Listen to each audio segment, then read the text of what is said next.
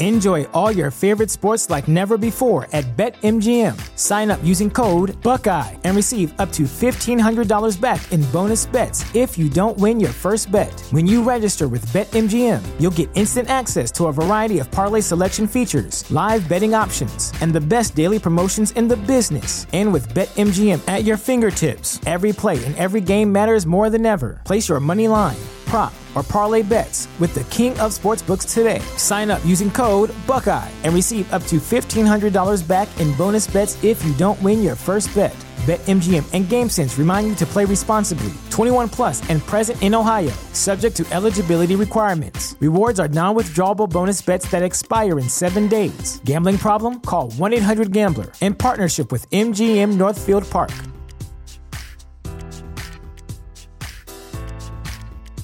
You know how to book flights and hotels. All you're missing is a tool to plan the travel experiences you'll have once you arrive. That's why you need Viator. Book guided tours, excursions, and more in one place. There are over 300,000 travel experiences to choose from, so you can find something for everyone. And Viator offers free cancellation and 24 7 customer support for worry free travel. Download the Viator app now and use code Viator10 for 10% off your first booking in the app. Find travel experiences for you. Do more with Viator.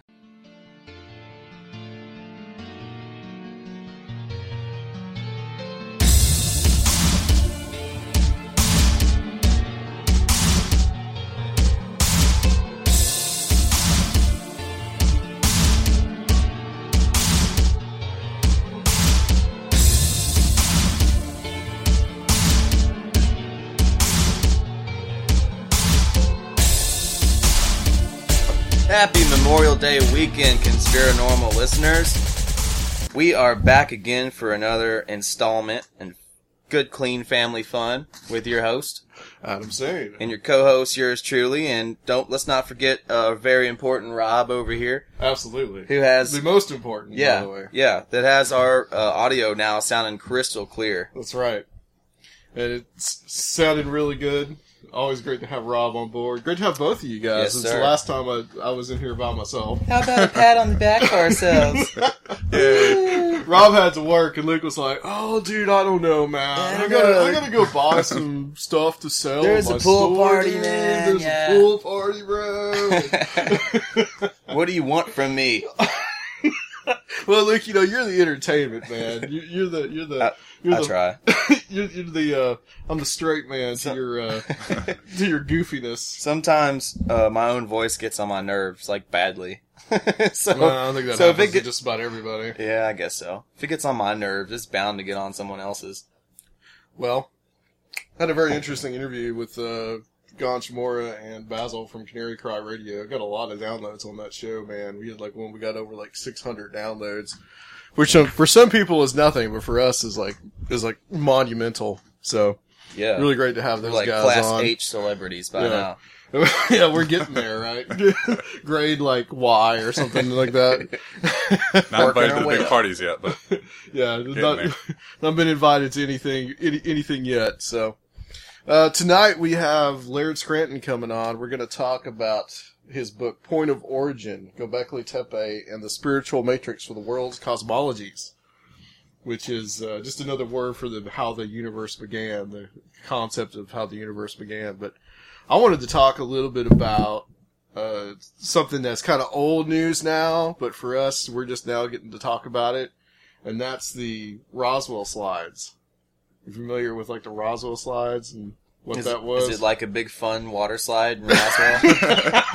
yeah, in the middle of the desert. well, supposedly the Roswell slides are these slides that purport to have been pictures of a dead alien from Roswell, New Mexico. Okay. okay.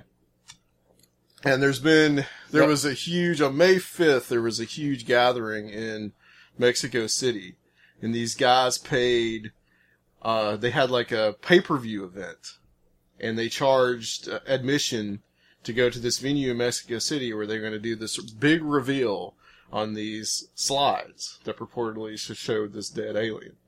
So they made some they made some money off of it. Nobody knows quite how much, but uh, they charge for people either there at the venue or you know, sitting at home as pay per view to view this supposed slides. And what it shows is this picture of a dead body with like this little placard in the front. And it, it, it, they had released like a low res image of the slide. Apparently this was from some collection that they said that the guy that, uh, owned these slides was a big friend of President Eisenhower, and supposedly somehow that made him uh, Im- important enough to have a slide of a dead alien somehow, right? So they they got this slide. They put re- released this low res image that they were purporting to be an alien. Well, once they released it, they released a high res image. Um, Nick Redfern, who has been on this show, has, um, and a few other people have taken these guys to task and said that this placard that is on the right next to the alien, it looks supposed alien. It looks like from a museum. Okay, and the, supposedly someone has run through this like has run the uh, placard, the image on the placard that supposedly was illegible till this time. That uh, they ran it through some simple computer software, and they could make out the words that were on it, and it said the body of a two-year-old child, mummy, donated by such and such from San Francisco. You could have ju- you could have just saved all that and just said it was some retarded kid with Polgeria. yeah, okay, I'm sorry. right. I'm sorry, that was crude. Uh, that was crude. you should be ashamed of yourself. My my bad. Polgeria does not equate retarded. Sorry. Progeria. Progeria. Yeah. It just means that you. Po- it just. Who's the retard now? it just it just makes you think, right? Um, Progeria. anyway, this, Adam Gorightly wrote a entry on his blog today that about the Roswell slides and talks about where they came from. Okay, so the slides in question have belonged to the same names previously passed along to Nick Redfern, namely Bernard and Hilda Ray. The gist of this story is presented in the trailer to Kodachrome, a film documentary in the works that tells the startling sto- story about these curious slides and how Bernard Ray, a highly respected geologist and avid photographer, and his charming wife Hilda were globetrotting insiders and close personal friends with Ike Eisenhower as documented supposedly by the many slides in the Ray's collection, such as Ike waving from the back of a train, as well as such revealing photos as Um, the 1948 U.S. Open golf tournament. Hold on, hold on one sec. Isn't that the same guy that supposedly found the crystal skull down when he was exploring some Aztec ruin? No, I don't. I Okay. think it's anything to do with that. Oh, okay. Uh, if it was, that would be like extremely bizarre, right? Okay. Now, talking about trying to find this here, it, how the slides were presented by this thing called the Be Witness event. The first stage of this Roswell slide rollout was the Be Witness event featuring a star-studded ufological cast of characters orchestrated by ringmaster Jaime Maussan that included Roswellists Schmitt and Carey, Kodachrome producer Adam Dew, as well as the ever-popular ufologist Richard Dolan. Okay, so that's the event that they were at and that they revealed these slides. Alright. One persistent question surrounding the low-res slide, which had been available for several months leading up to the Be Witness event, concerned a placard position in front of one of the dead alien's legs. According to the Dream Team and Kodachrome producers, as well as Be Witness promoter Jaime Maussan, expert photographic analysis determined that the writing on the placard was indecipherable. In the immediate aftermath of Be Witness, high, which is the event in Mexico City, a high-res image of the Roswell slide was leaked to a group of researchers identified as the Roswell Slide Group. Over the last several months, the RSGers had been examining the Roswell slides from behind the scenes, and once they finally had the high-res version at their disposal, members of the group were able to, within the short span of, of 72 hours, deblur the supposedly indecipherable placard using a free software program, which revealed that the writing on it said, mummified body of two-year-old boy. At the time of burial, the body was clothed in a blank, blank cough cotton, which is the the words there blank because they couldn't make them out. Shirt. Burial wrappings consisted of these small cotton blankets, loaned by the Mister Blank, San Francisco, California. The idea that the so-called alien was really a mummy was something that many who had viewed the low-res slide suspected all along. However, it was such a lousy image, it was impossible to conduct a thorough analysis. This in addition to the resounding statements provided by the Dream Team and Kodachrome producers insisting they had hard evidence to support their claim that the photo was indeed that of an alien, of a dead alien. So they ran it through some kind of simple free program that you can get on the internet and discovered, and then they showed that they discovered that what was really on the slide. Okay? There wasn't the, it wasn't long after the release of the placard deblur that Dream Team members started jumping ship. The first out of the chutes was Anthony Bragalia, who agreed with the conclusions of the RSG that the alien inside was a mummy that at one time or another had been on display at a museum in Mesa Verde, Colorado, where it was originally photographed by Bernard Ray. So this guy, Bernard Ray, went to a museum in New Mexico sometime in, I don't know, the 1940s, 50s, maybe even as late as the 60s, took a picture. They find this slide in his collection and all of a sudden someone out there either determined that they thought actually thought it was a dead alien or they thought they're going to make a lot of money off of gullible ufologists. Hmm. Okay. Afterwards a short time after the placard blur Kodachrome producer Adam Dew fired the first salvo in response to the RSG, claiming that the placard blur was actually a fake. In other words, Dew claimed that the RSG had doctored the photo and made up the text about the alien or whatever it is being a mummy. Around this same time, Dew updated his website by adding the high-res image of the placard, which of course was indecipherable. Ironically, this was a stroke of good fortune for the RSG. In a short order, they were able to download and deblur this high-res version of the placard straight from the horse's mouth. Once again demonstrating the same thing they'd accomplished with the leaked image of the slide that the placard had indicated it was a mummy boy. Afterwards, the RSG produced a couple of YouTube vids showing the step-by-step process using their deblur process so anyone could try it for themselves, which in turn led to a growing number of UFO researchers doing their own deblur and achieving the same results as had the RSG. So, they made everything available and said, you guys can do it yourselves. Use this free software and deblur it. It's Nice. easy. Yet, there's still people out there apparently, apparently in denial. Well, there always will be. There's just people that want so bad to believe. They see Yeah. see Right. what they want. Who's Exactly. who was the original uh, perpetuator of the image?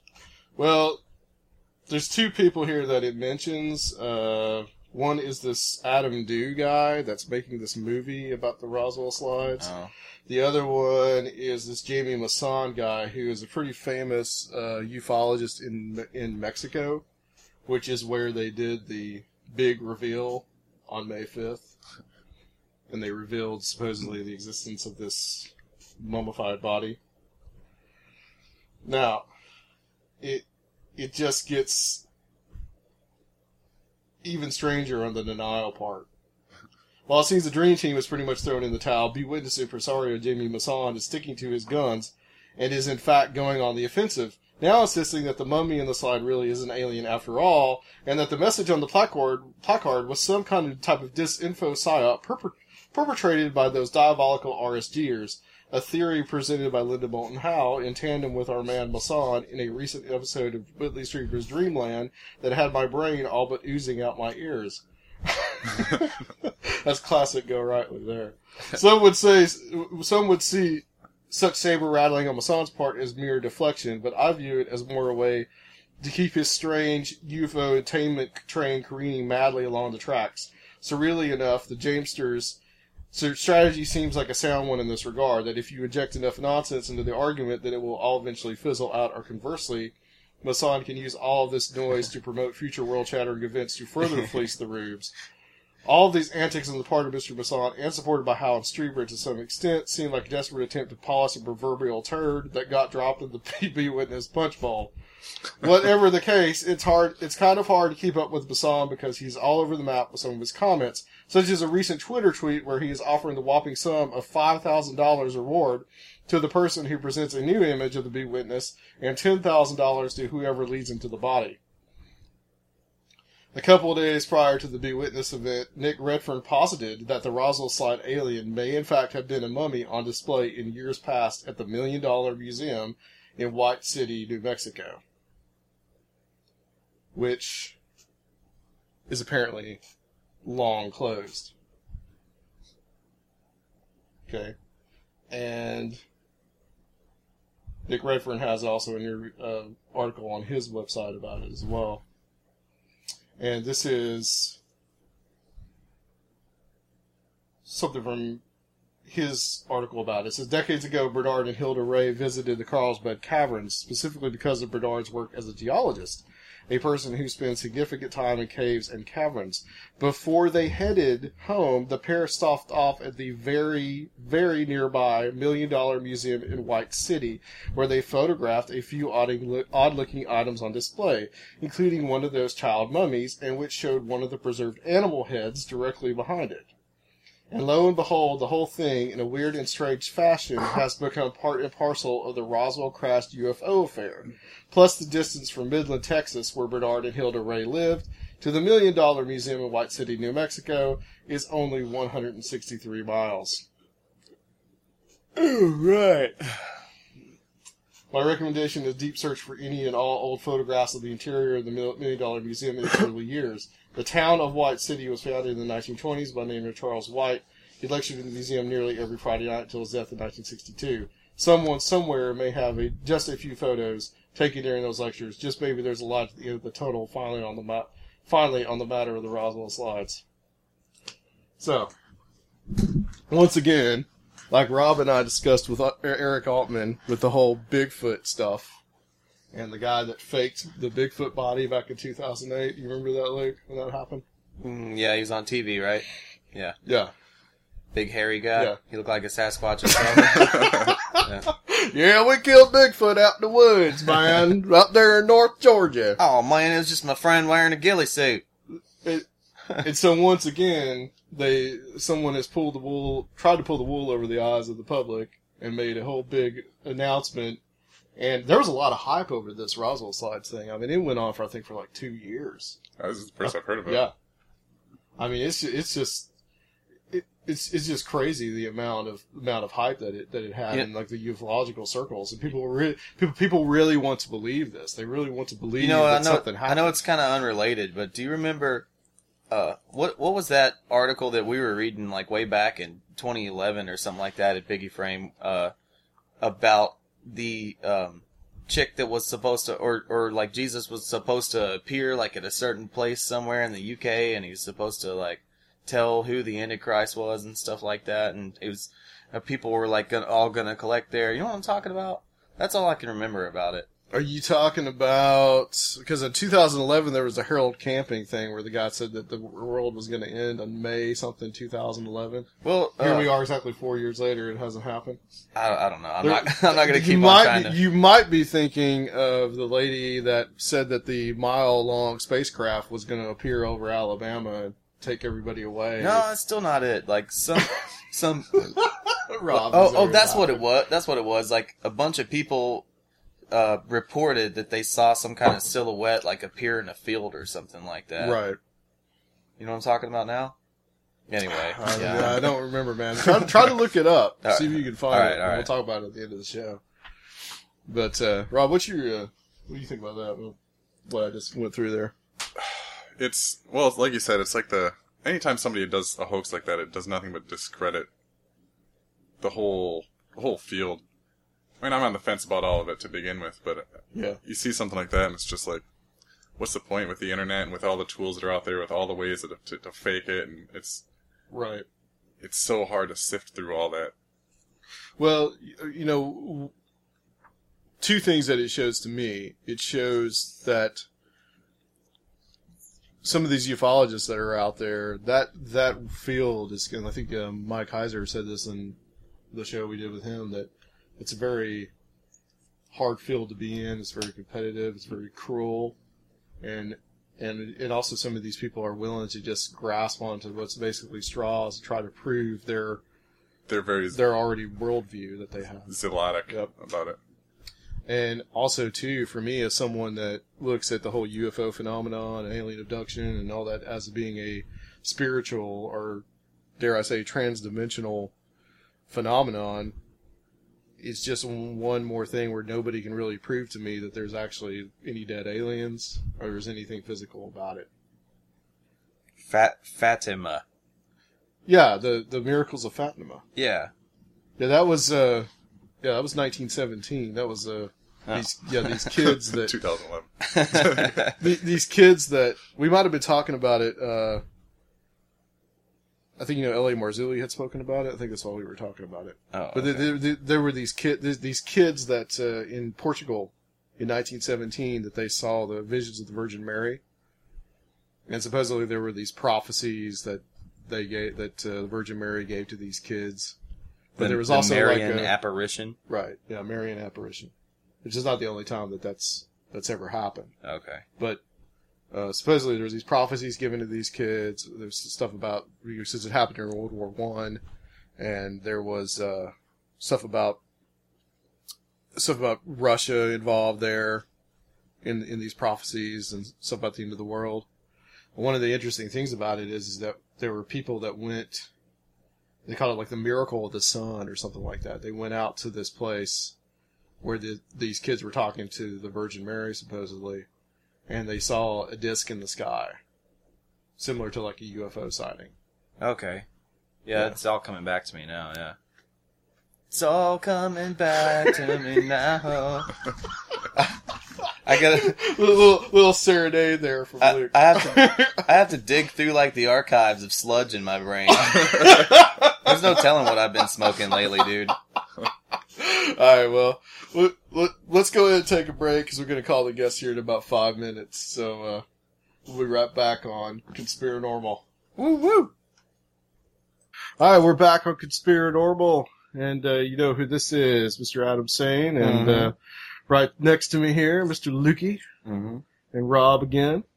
And uh, on the line, uh, we have uh, Mr. Laird Scranton.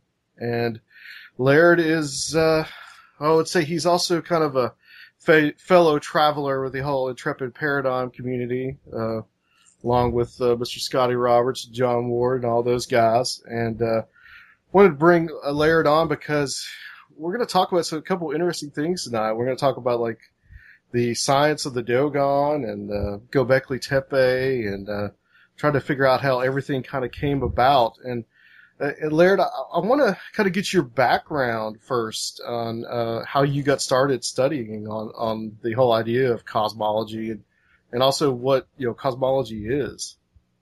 All right. Well, um, I uh, my my professional background is as a software designer for businesses. I was an independent uh, programmer on IBM uh, mid-range computers for a number of years for about 200 companies. Um, in the 1990s, I sort of stumbled across uh, a little-known African tribe called the Dogon, a modern-day tribe, a primitive tribe, and they seemed to know some things about um, astronomy that they shouldn't know without access to telescopes. They knew things specifically about uh, the stars of Sirius. You know, Sirius is the brightest star in the night sky, um, and it really consists of two stars, not one. And they knew that, and they Yeah. also knew the correct orbital period for the two stars. Uh, there are a number of things that they knew they shouldn't know. Um, so that got me interested, and I picked up a book called um, The Sirius Mystery by um, Robert Temple, and um, read that, and then started following his bibliography um, as sources to pursue to learn more about the Dogon. Eventually, picked up um, anthropological studies that have been done about their religious tradition, and uh, just sort of got sucked down the rabbit hole by uh, all of that. Uh, Yeah, I actually have that book here, um, the Robert Temple's book, The Sirius Mystery.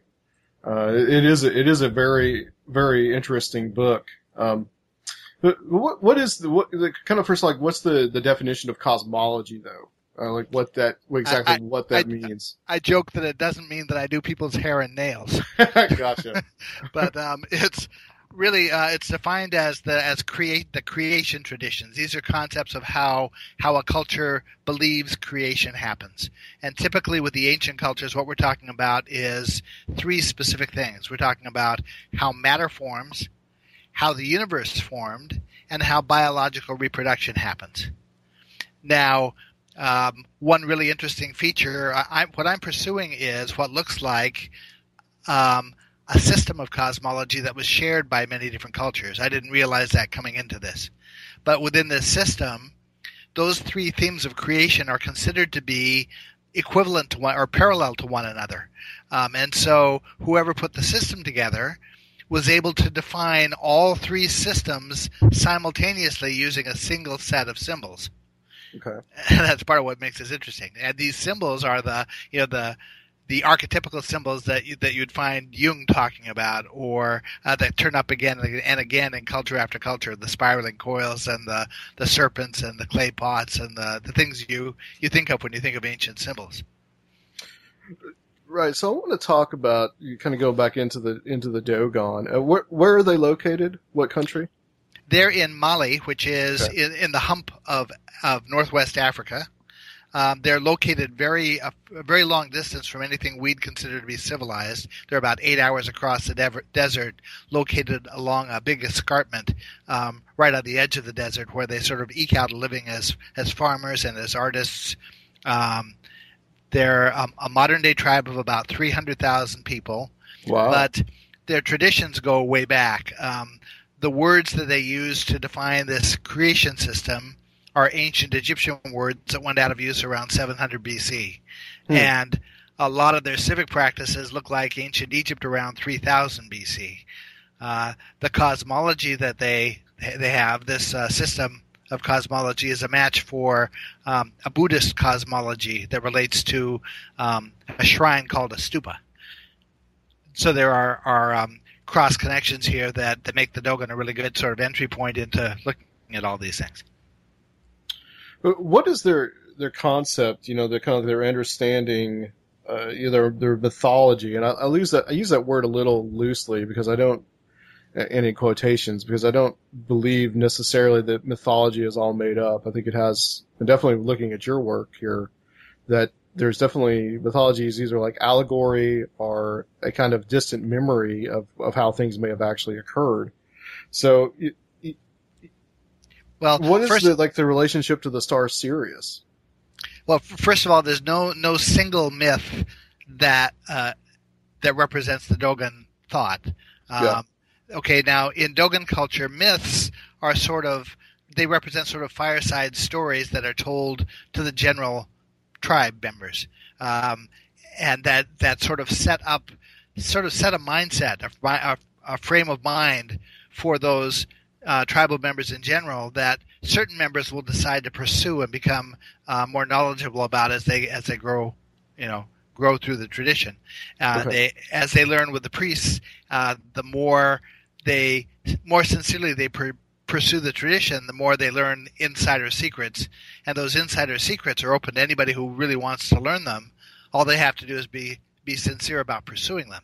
But the myths play an important role because they sort of set the framework for what the general themes are going to be that guide this system.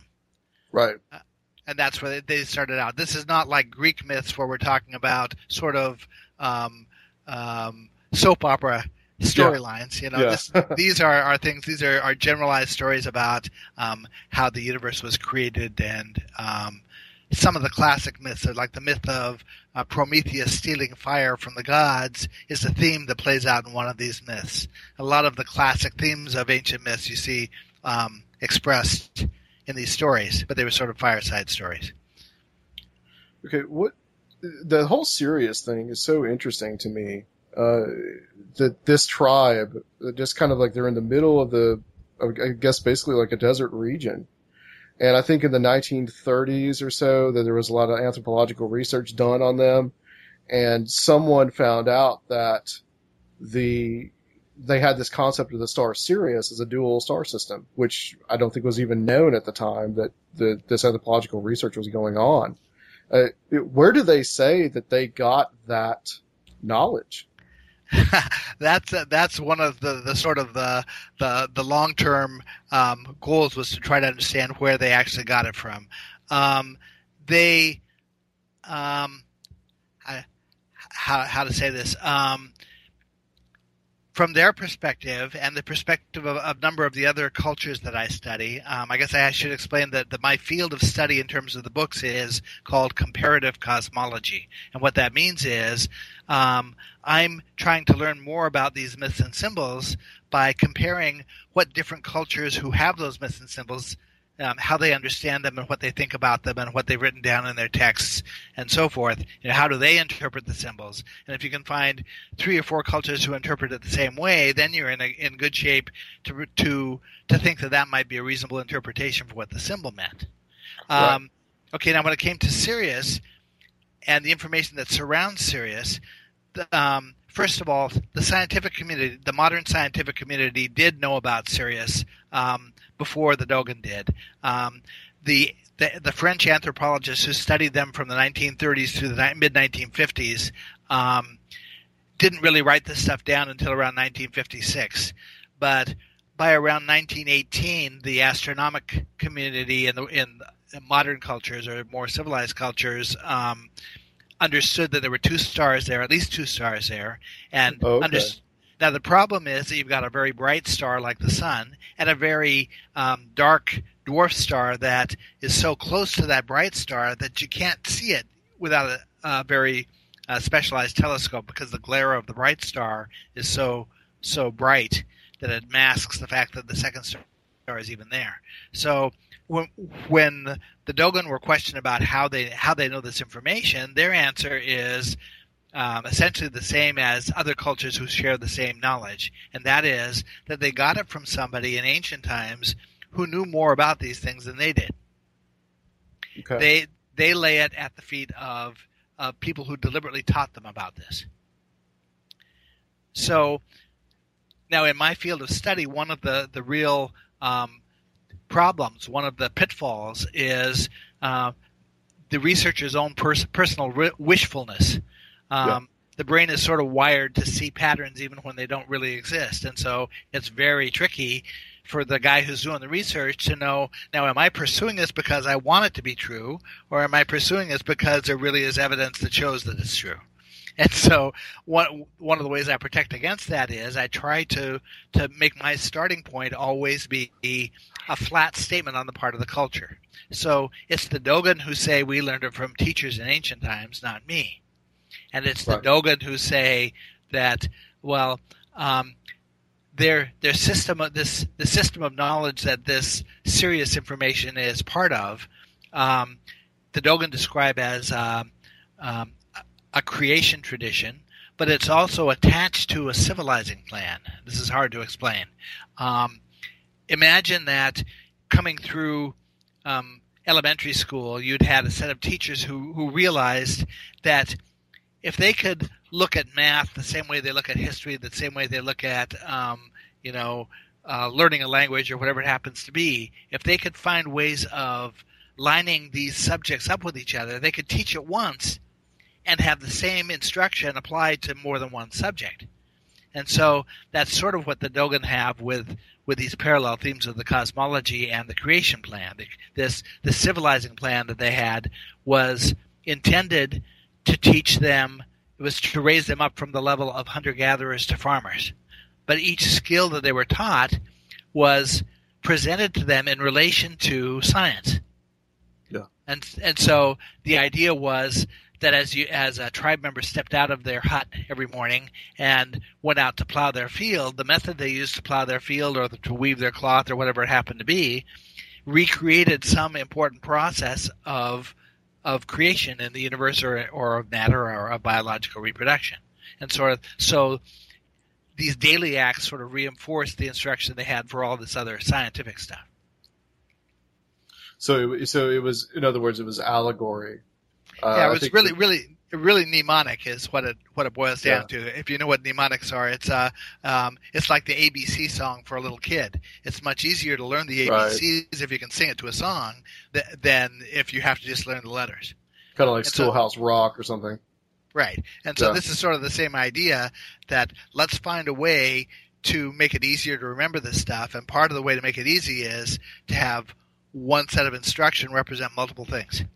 What are some of their concepts? Um, some of these simple concepts that they attribute to things in in their culture or their farming techniques uh, that that symbolize a wider um, physical concept.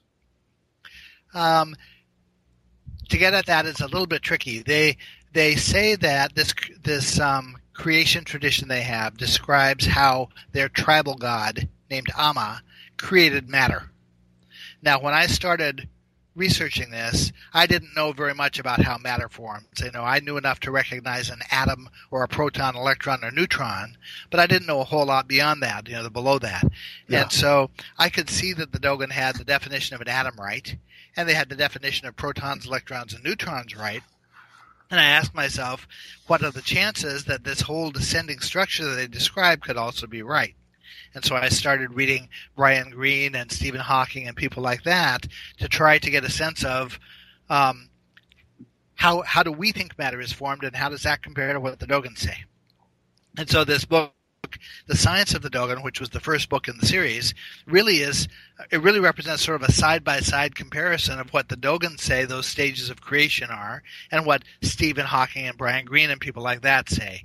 And it consists of you know descriptions that, that the Dogon gives side by side with a scientific description, and a drawing the Dogon makes side by side with a scientific diagram, and you can see intuitively that they're match. Not only are is each description and drawing a match, but the sequence of stages they're describing are a match. The Dogon are talking about a scientific structure. Hmm. Now, being a programmer, I know that there's certain techniques I use when I sit down to write a complicated computer program that I use deliberately. I learn over time. I learned to do certain things to make it easier for the guy who follows me five years down the line to try to understand what I was doing. Now, sometimes, sometimes that guy five years down the line is me, and so by being by being consistent about how I lay things out and trying to use some intelligence to the way I assign symbols and things like that, I make it easier for myself to get back into the mindset of a program, you know, years later. Well, I could see that some of these same techniques have been used in connection with these symbols of the creation tradition. And once I realized that, that tipped me off that I was looking at a system that was a design system, not an accidental system. Wow. And so once I had confidence that it was a design system, then it became a little easier to sort this stuff out because I'm not I'm not chasing what if anymore. I'm looking at something that has all of the earmarks of being designed. Now let's go see know how it plays out. Um, in the the Buddhist system that is a match for the Dogon system, it starts with something called adequate symbols. Now, an adequate symbol is defined as a symbol that um, no matter what happens over time, and no matter um, how badly the, the trail of symbolism gets lost to the initiates as time goes on down through generations, the meaning of the symbol can't be lost. And the only only way that can happen is if the symbol represents a shape that you can see in nature. And so the Dogon have a symbol that looks like a four petal flower that represents electrons, protons, and neutrons. That shape happens to be a match for one of the the um, traditional scientific images of an electron orbital shape. This is the shape that orbit that electrons take as they that that they make. They sort of describe as they're uh, orbiting an atom. Yeah, I've seen that. I've seen that graphic before. Yeah. Now there are a number of other of these um, cosmological symbols that are that are the same thing. They actually represent something in nature. When you come when you actually see that from a scientific point of view, you realize what the the Dogon or the Buddhist symbol must represent, and then you can go into their into sources that describe their symbolism, and you realize, hey, they described it just right for what the scientific uh, definition of the shape is. What other ancient traditions are there that have these same kind of similar patterns and these same kind of similar ideas? lots and lots and lots of them, and they ex- on every continent of the planet. They're there, and um, I personally have explored the the books that I've written have been about um, traditions in Africa, Egypt, India, Tibet, China, um, and down. Uh, I'm working on a book right now that goes down into Polynesia and uh, New Zealand area. There's another book that's at the publisher that talks about um, cultures in uh, the British Isles in Scotland, um, and I know um, there's there's uh, certain aspects of this that I consider to be signatures. For example, the, um, the cubit, which is um, the ma- unit of measure that that uh, is defined as the distance from your elbow to the tip of your middle finger. That cubit is one of those signatures. If a culture used cubits in ancient times, the chances are very good they had the same symbol. Um, if a culture, um, if they in their mythology, if they describe a wheel or a chariot associated with the constellation Orion, I know without even asking that that, that is a reflection of this the system of cosmology. Uh, one of the books in the series, um, I think the the third book in the series, I lay out um, a list of what I consider these signatures to be, and I, I can I can use them as a, a, basis. I knew because of these signatures that ancient Chinese uh, cosmological traditions were going were going to line up with what I had already studied. The the Dogon themselves have a very specific uh, they say that they got it from a very spe- this information from a very specific being, and that's what they call the Nomo or the Namo. What? How do they describe these beings? Well, again, that's that's a a complicated issue. Um, Robert Temple, when he wrote his book, um, yeah.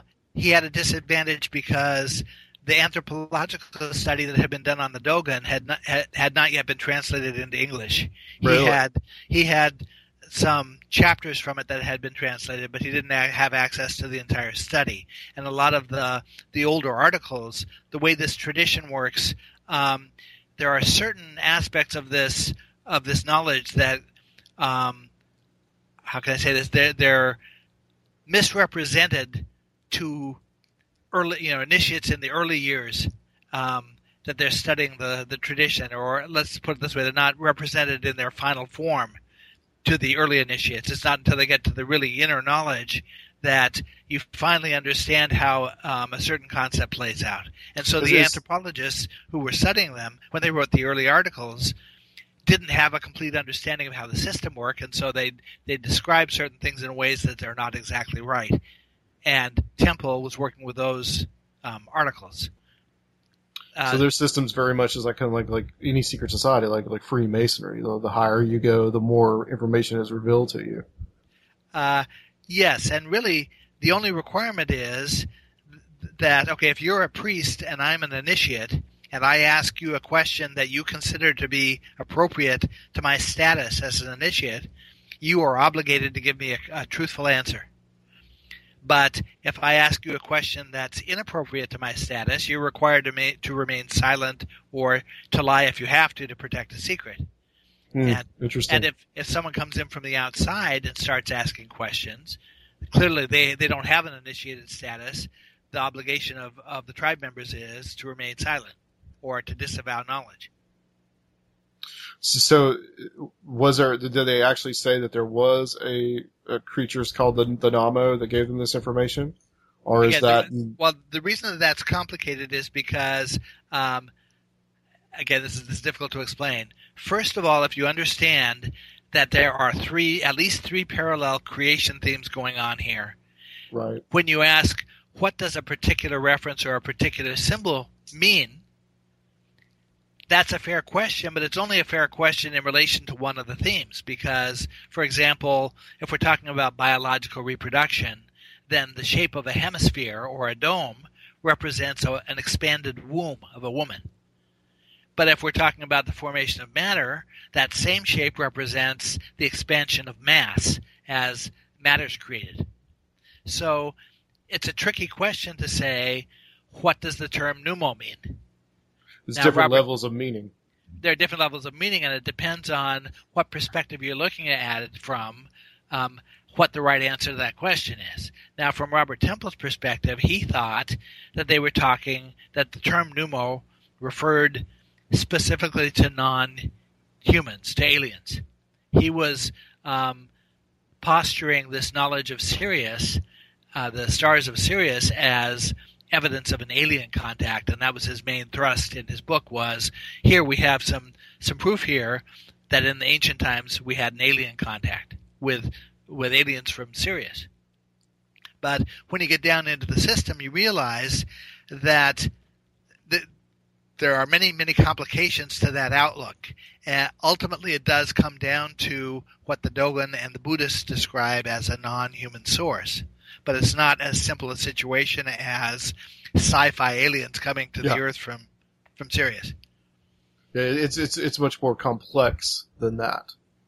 Uh, Right. We're, we're, I I guess that you know Temple wrote the book, I believe, in the late seventies, and that was the you know around the total time of the you know when the ancient aliens thing started, right? With chariots of the gods, Right. the Sitchin, all that kind of stuff that was going on. So, it, it as far as um, any kind of ancient aliens like themed book, it seemed like one of the most at least scholarly and uh, a, a book that wasn't as um, I guess sensationalistic as, Right. as most of the books that were out there.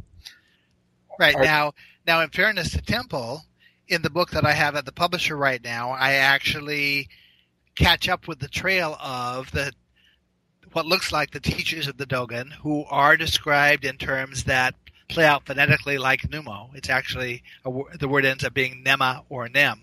Uh, back in ancient times, um, these these ancient languages, one of the hallmarks of the language is that the vowel sounds are not written down. It's like ancient He- Hebrew; they write the letters, but not I mean, the consonants, but not the vowels. Right. And so when you go to the like Egyptian, ancient Egyptian words, nobody is certain how any of the words were really pronounced because we don't have a firm fix on what the vowel sounds were. Um, so in in the in your book, do you actually have uh, any revealed Dogon secrets? Yes, actually, I do. Um, and in, through the series of books, we re- reveal more and more of this. Um, one of the issues that I struggled with personally as I was researching this was, look, we have a system here that these groups worked really, really hard for thousands of years to keep secret. right. What what business do I have revealing this stuff? Even Yeah. the anthrop- even the anthropological study of the Dogon was put together in a way so um, so that the how can I say this the um, the real upshot of the information is not easy to get at. You have to work. A person has to work at it to be able to really get to the bottom of what certain issues are.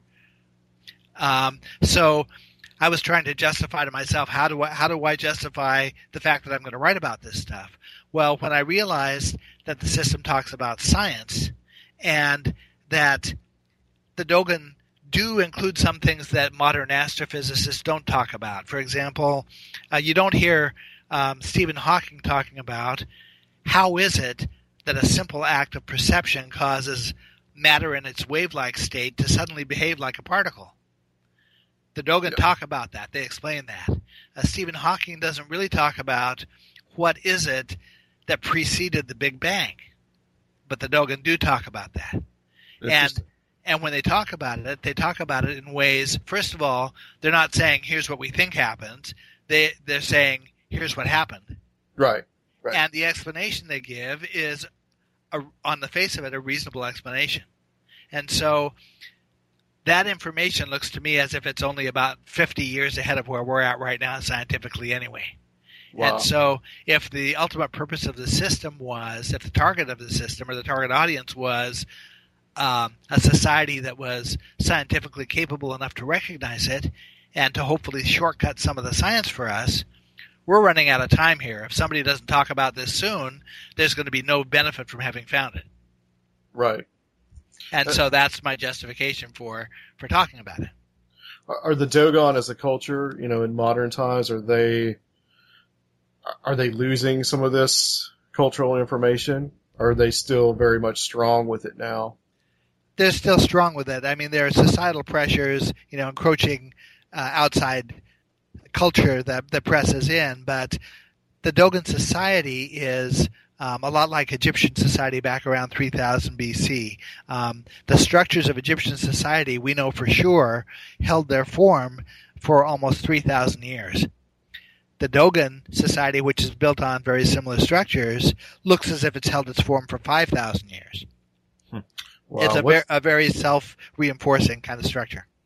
What's what's kind of the similarities between the two, and is it is it is it a general belief that uh, Dogon came from ancient Egypt at a, at a certain point of time?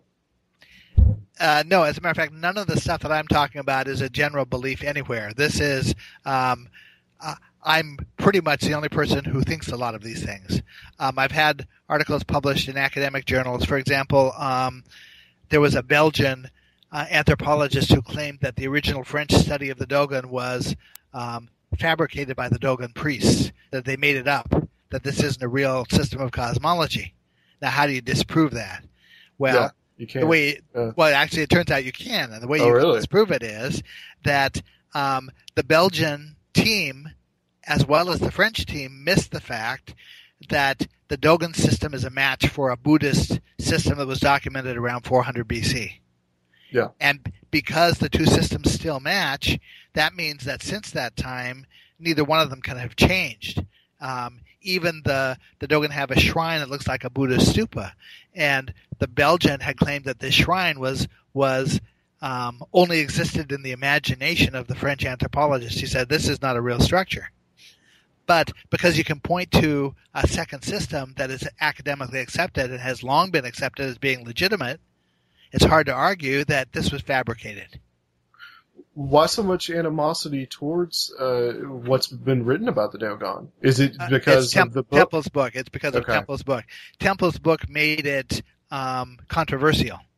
Now, Yeah. Carl Sagan, almost immediately after Temple's book came out, Carl Sagan came in and said, "Well, this is very easy to understand how this happens. What happened was a modern person who had scientific knowledge came and spent time with the Dogon and explained to them about the stars of Sirius, and they incorporated that into their lore."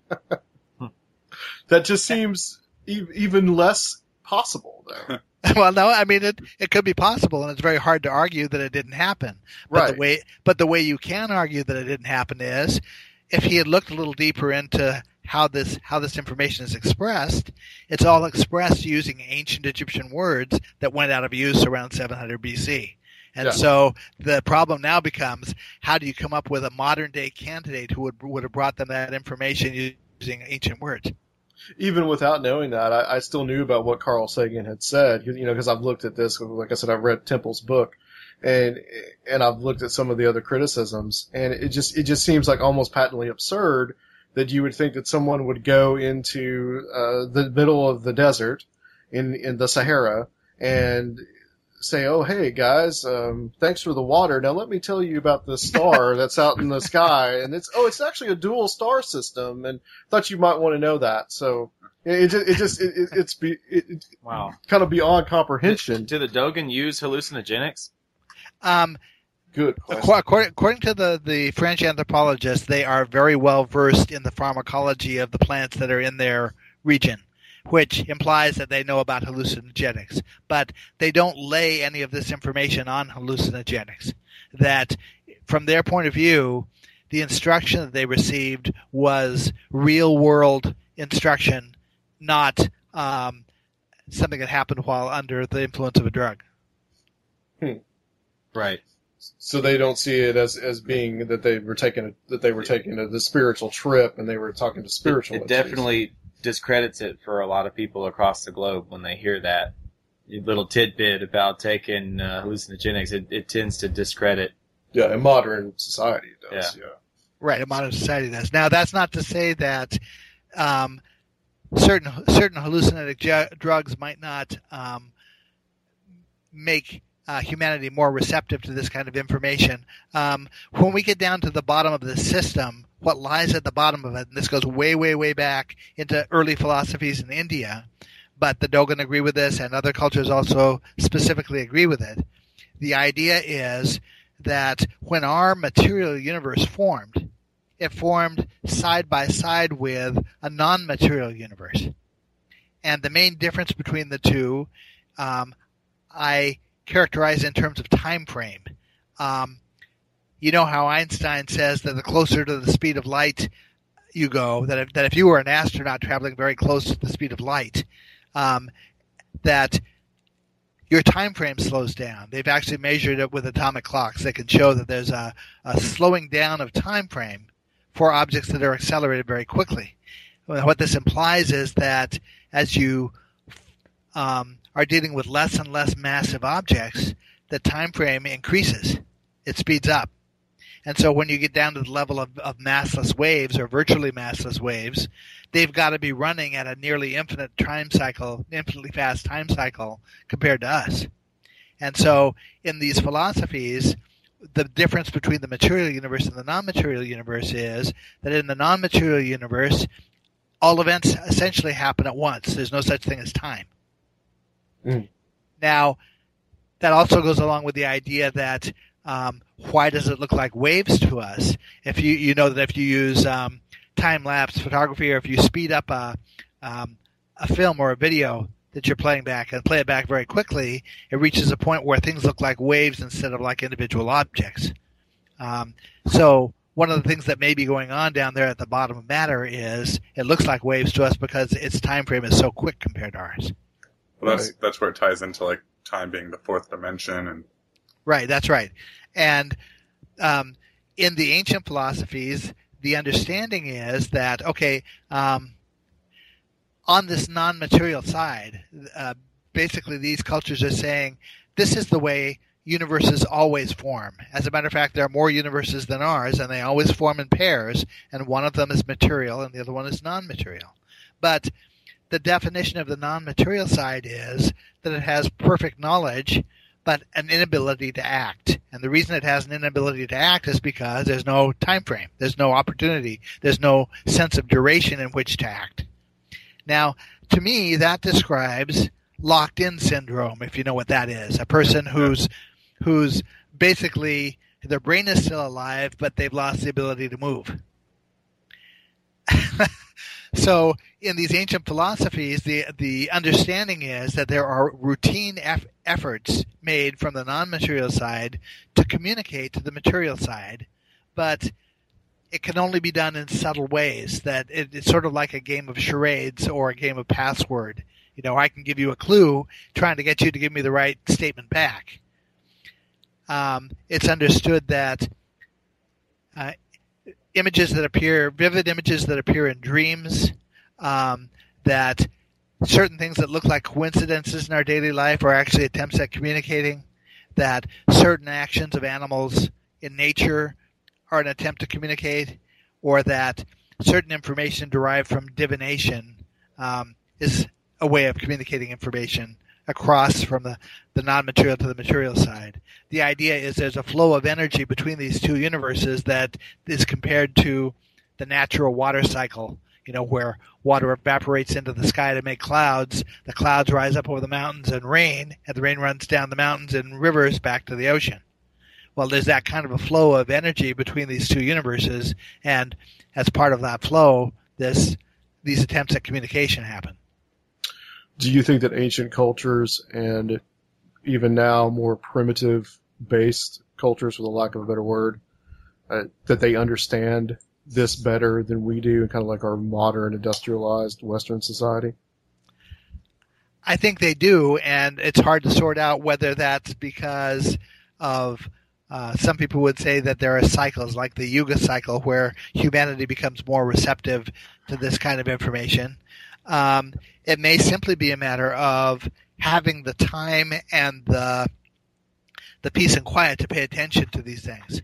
Um, for example, I know my wife and I, when when we had our first child, um, he was bottle fed, bottle fed, and when you feed, feed a baby with a bottle, every so often you have to they get air in their stomach along with the the milk, and you have to burp them to get the air out, and then they can continue eating.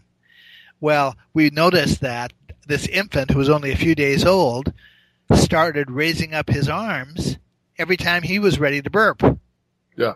Now, nobody thinks that infants are deliberately trying to communicate with adults, but we could see that there was a pattern here, and we took it to be a real pattern. And from that point on, we, we never had to guess when he wanted to burp. We, he signaled us. He knew, yeah. Right. Well, similar things. Uh, any anyone who's in sort of my position of researching these these kinds of questions or writing about them um, has stories of things you can't explain that happen. Sometimes they're very subtle and sometimes they're very overt. It comes down to as overt things as the book I couldn't find in the 1990s that I desperately needed turning up in a random box of junk sent to us by my wife's cousin. Um, just That's actually Very- happened to me. very strange things happen and you can think they're coincidences or you can ask whether they might not be coincidences um, I know that the last two books that I've written have um, sort of fallen out very quickly. One fell out in about three months. The other one fell out in about six weeks because I was paying attention to things that pointed me in the right direction to be able to write what, what I needed to write. Yeah, it's a very interesting concept there of that idea of the of the physical universe and its twin of a kind of like more spiritual universe. Backup universe. Yeah. yes. Let, let's talk about Gobekli Tepe. Okay. And uh, let's. I, I- I believe that you look at this in the book, Gobekli Tepe, as, as you say, the point of origin, and that possibility that from this site in Turkey, uh, what is now Turkey, that these ideas and all stem from this site. So what is Gobekli Tepe? And like kind of like the location where it is and like also the age of the site, which I think is extremely important of Right. how just old this thing is. Well, as background, the Dogon, the Buddhists, and numerous other cultures that I study, in addition to saying that they received their civilizing information from somebody who knew more than they did in ancient times, they also there there are repeated claims that that instruction happened someplace away from where they were living. Um, the Dogon, okay, the Buddhists flatly say it came from a non-human source the Dogon go a little further and they say not only was it a non-human source, it was a non-material source, but in a kind of a complicated way. Their teachers were concerned about what the long-term effects were going to be on us of being around them, which means there was a, an actual physical component here. If there were side effects from being around them, this was not something that was happening in some shaman's mind. Okay, now their solution to that problem was to sequester eight Dogon tribes people at a remote site, teach them skills, civilizing skills, and and information about creation traditions, and then send them back to teach everybody else in their tribes. This is a sort of a, a scenario that plays out in culture after culture all around the world. You hear it, you know, the story of the eight ancestor teachers who came and brought civilizing skills. You hear it in China, you hear it in the Americas, you hear it in Polynesia, you hear, you hear it in Asia, you hear it everywhere. So um, it's not an unthinkable scenario that it might have actually happened. Um, Gobekli Tepe looks like one of the sites where that might have happened, and it may only be one of the sites. Um, Gobekli Tepe is uh, uh, an exceedingly ancient site that was uh, uncovered by accident, started to be uncovered by accident back in the 1990s. A farmer plowing his field hit some stone and discovered that it was actually um, a pillar, a stone pillar and there are beautiful carvings on these pillars. This is the the earliest megalithic site using you know multi-ton stones to create circles of stone pillars uh, from around uh, 10,000 BC, roughly 10,500 BC. Wow. It's in it's in southeastern Turkey in the region that qualifies as the Fertile Crescent, which is where traditionally we think things got started. It's located very nearby where many other civilizing skills also first appear. For example, the first cultivated wheat is found there. The first signs of metalworking or metallurgy are found there. Um, the first evidence of domesticated farm animals is there. Um, here we also have the first evidence of stoneworking. As a matter of fact, this is su- such an early site that it precedes the earliest evidence we have for the tools that would have been required to build it. We don't have a trail of of development for tools capable of having carved these things. It, really makes me think, and as, as reading this in the location, uh, you, you know, you, this date of 10,500 BC, and that's roughly the time at the end of the last ice age. Right, that's right. Uh, And, and also, you know, being where it is, situated in Turkey, you know, I always think about the, you know, the Noah's Ark story, and Right. The, the the mountains of Ararat. And Right, that's it's right. very close to that same region. It is absolutely. Now, the term arc is actually a cosmological term that applies to what I believe that the Göbekli Tepe site itself represents. Um, again, this is hard to explain. There are a series of stages by which the first structure of matter, it's comparable to the Calabi-Yau space in string theory, um, this structure gets created through a series of stages that the Dogon and some of the other cultures refer to as an arc, and that's one of the things that these stone circles, I believe, represent. Um, the now in in the conception of the ancient Egyptians, they they talk about a first time when uh, Yes. knowledge was passed to humanity, and the Buddhists talk about the first time knowledge was passed by Buddha to humanity. But the Dogon, in the same context, using a lot of the same words, talk about a, an era in which humanity was restored to culture.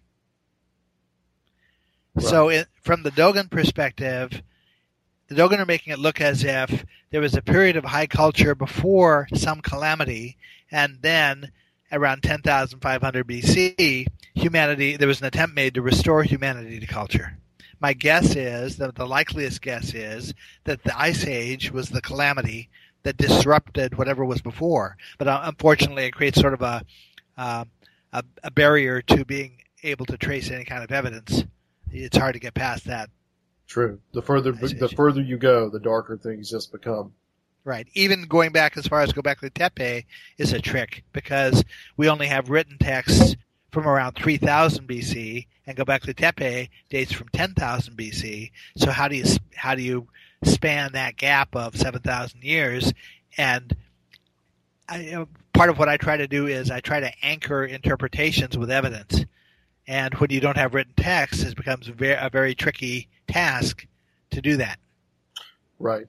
And it's interesting too that that, that the Egyptian uh, this this concept that they had of this time the primordial time they called it Zep Tepe. Right. And actually, that was one of my entry points was language. Um, I have seen in my studies that the farther back in time we go, the more commonality of language we have. And so I began, one of the things I began exploring was whether the term um, Gobekli Tepe, the word Tepe in Gobekli Tepe, and the word Tepe in Zep Tepe from e- Egypt, could those be the same word?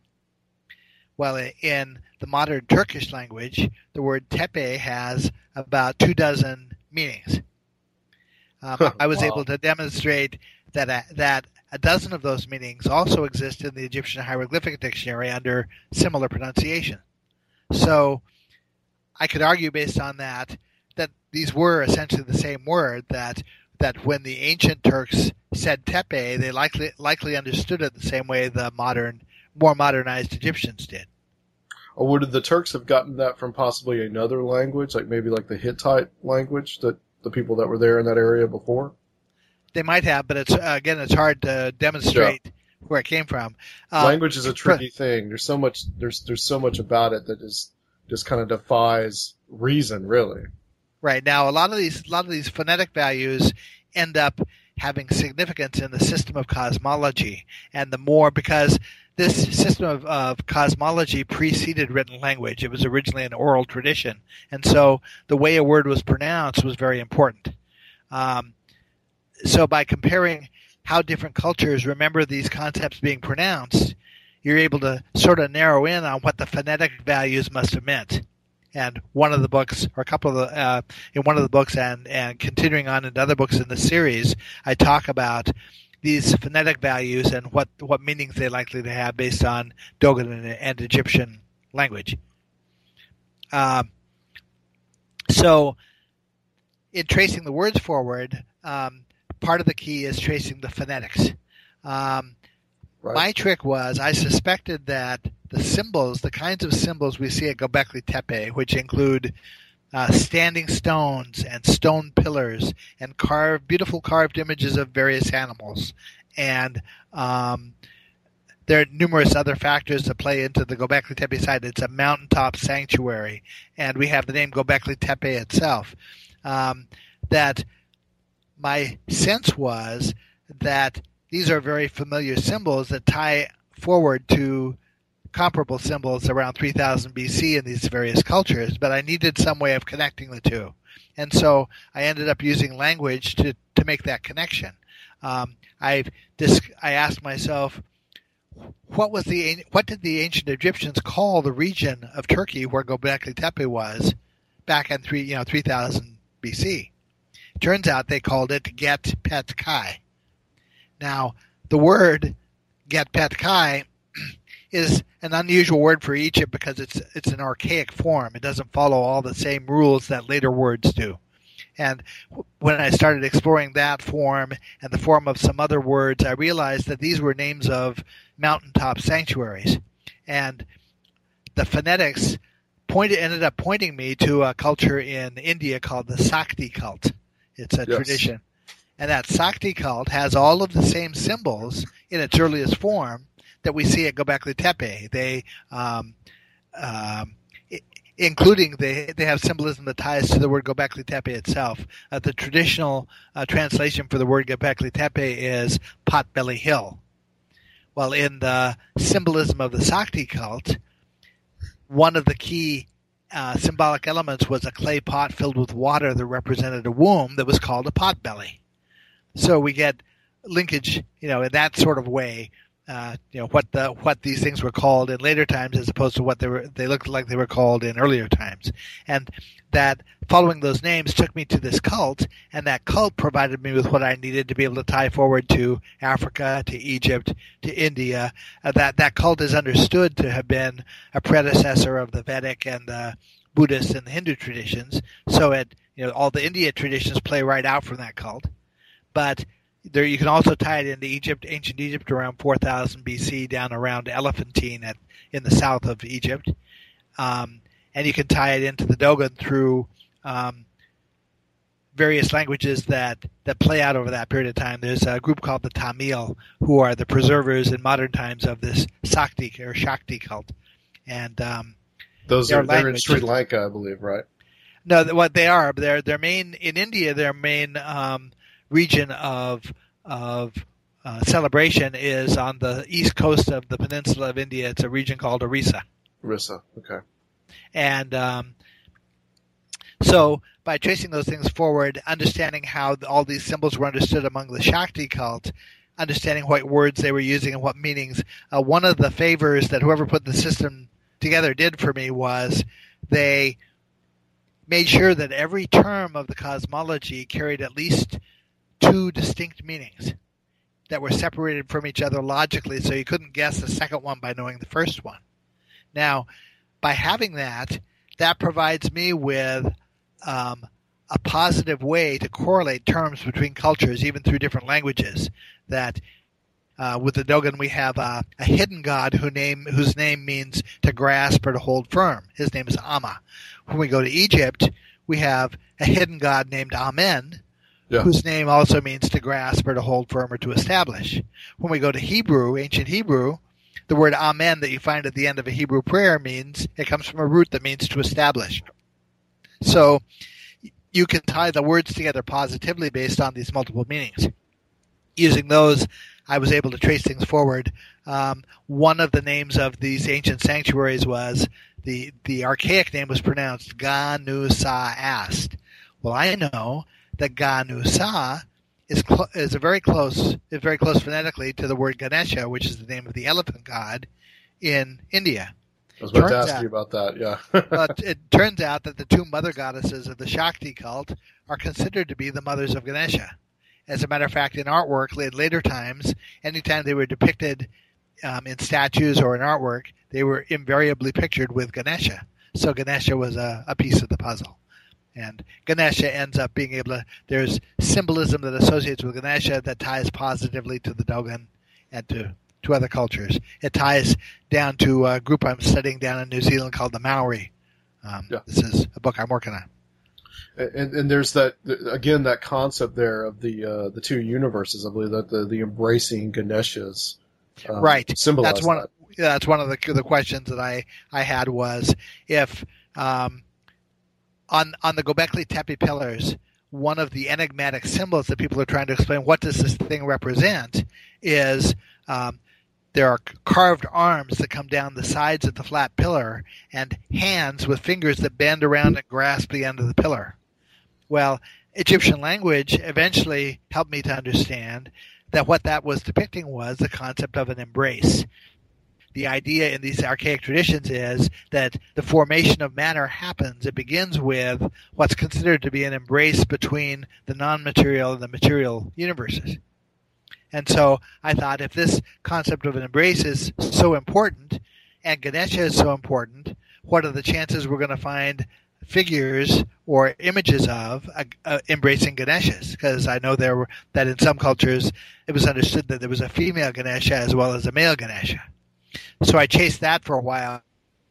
Realized that the image did exist in China, but was banned by an emperor around 1100 AD, and really has has disappeared. You can't find it anywhere in China. Representations of it, but you get as far as Japan, and it survived. Um, it was so considered to be so secretive that it could only be housed in portable shrines, so that it could be moved on a moment's notice if it had to be. And In my wife Japan, is it is it is it a is it an image of two elephants in Japan? Yeah, it's two elephants who are, are embracing. And one of them has the Egyptian sun glyph on his forehead that is a symbol of the material universe. Um, there are there's symbolism that, that plays out here where so they can identify one as being the non-material universe and one being the material in an embrace with each other. Um, there's another enigmatic symbol on the Gobekli Tepe pillars. It's a it looks like the letter H, and it appears a couple of times on the pillars. Nobody is sure quite sure what that represents. Well, it turns out I had to go to a, a like a 1918 or 1919 um, New Age. It's called the the New Age magazine. It was a, um, a basically a Templar or a Masonic magazine that descri- there's an article that describes this H symbol, and it, in the um, symbolism of the the Masons, it represents a non-material energy that comes to be interfaced with the material energy, and it's considered to be masculine and fem- feminine in the same way that these ancient traditions do. So, Laird, I just want you to know that you're blowing our minds at the moment. Yeah. Luke's looked some of this. He's look, he's looked at he's looking at a picture of the uh, of the arms embracing, and then all- and then Yeah. right below it is the is, is, the H is an symbol, H yeah. that looks as if it's like if, if it came directly off some kind of corporate billboard somewhere. It's like a fancy stylized H. Yeah. yes, it is. Now, there's another set of symbols on the Gobekli Tepe pillars. They look like little three little handbags um, sitting next to each other. It's uh, like a, a hemisphere sitting on top of a square. It looks like a circular or a semicircle handle on top of a square handbag. Well, that happens to be the shape of a very early portable shrine in Egypt called a seh, and it was the pattern after which, um, conceptually, every other style of Egyptian temple was was based. Um, that hemisphere shape, okay, if you think of the concept of um, in the Hermetic tradition, there's a concept uh, called "as above, so below." It's it implies that the processes in the mac- of creation in the macrocosm of the universe are in some way fundamentally similar to the ones in the microcosm. Another way of expressing that is squaring a circle. Well, this hemisphere shape sitting on top of a square is an early attempt to square the circle, a way, a way of representing the concept of squaring a circle. A circle symbolizes the processes of the non-material or the actually of the macrocosmic universe depending on what perspective you look at it from it represents the non-material the square represents the material which is a defined space so Wow. these handbags on the on the pillars um, three of them together there's an egyptian word that uses a very similar symbol that means temple and so they Huh. they put a basically a proto hieroglyph word here on the side of the pillar that says house or temple. thousands of years before Egyptian culture starts. Right. What are some of the other animals that are are on these uh, on these pillars? And Well, those, those were one of the clues for me also because animals play a role in the cosmology. They're, they symbolize things. But I could see there were some animals on the Gobekli Tepe pillars that I wasn't, I didn't consider, I don't associate them with the cosmology. Why were they here if they're, if this is cosmological? And so I did some checking. I went to the Egyptian hieroglyphic dictionary to see what the names of those animals were. And I discovered that not only those animals, but all the other ones that are pictured on the pillars, the names are homonyms for cosmological terms. In other words, when you speak the name of the animal, it's like um, you're, you're speaking at the same time you're speaking a cosmological term that has meaning. It represents a stage of creation.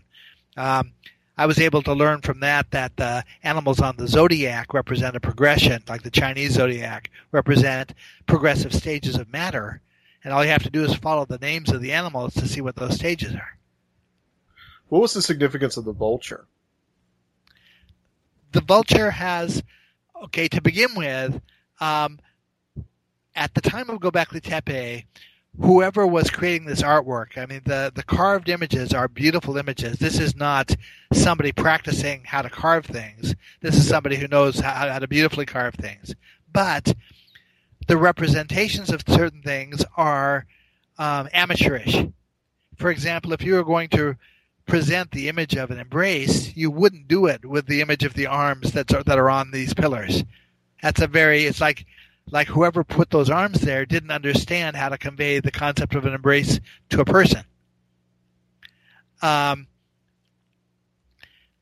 so in a lot of cases, that's what that's what happens here is that um, the symbolic elements that are playing out on these pillars are are just very very primitive um, forms of what they eventually should have been. I'm trying to get back to what your specific question was again. Um, the, About the, them out, Al. about the vulture?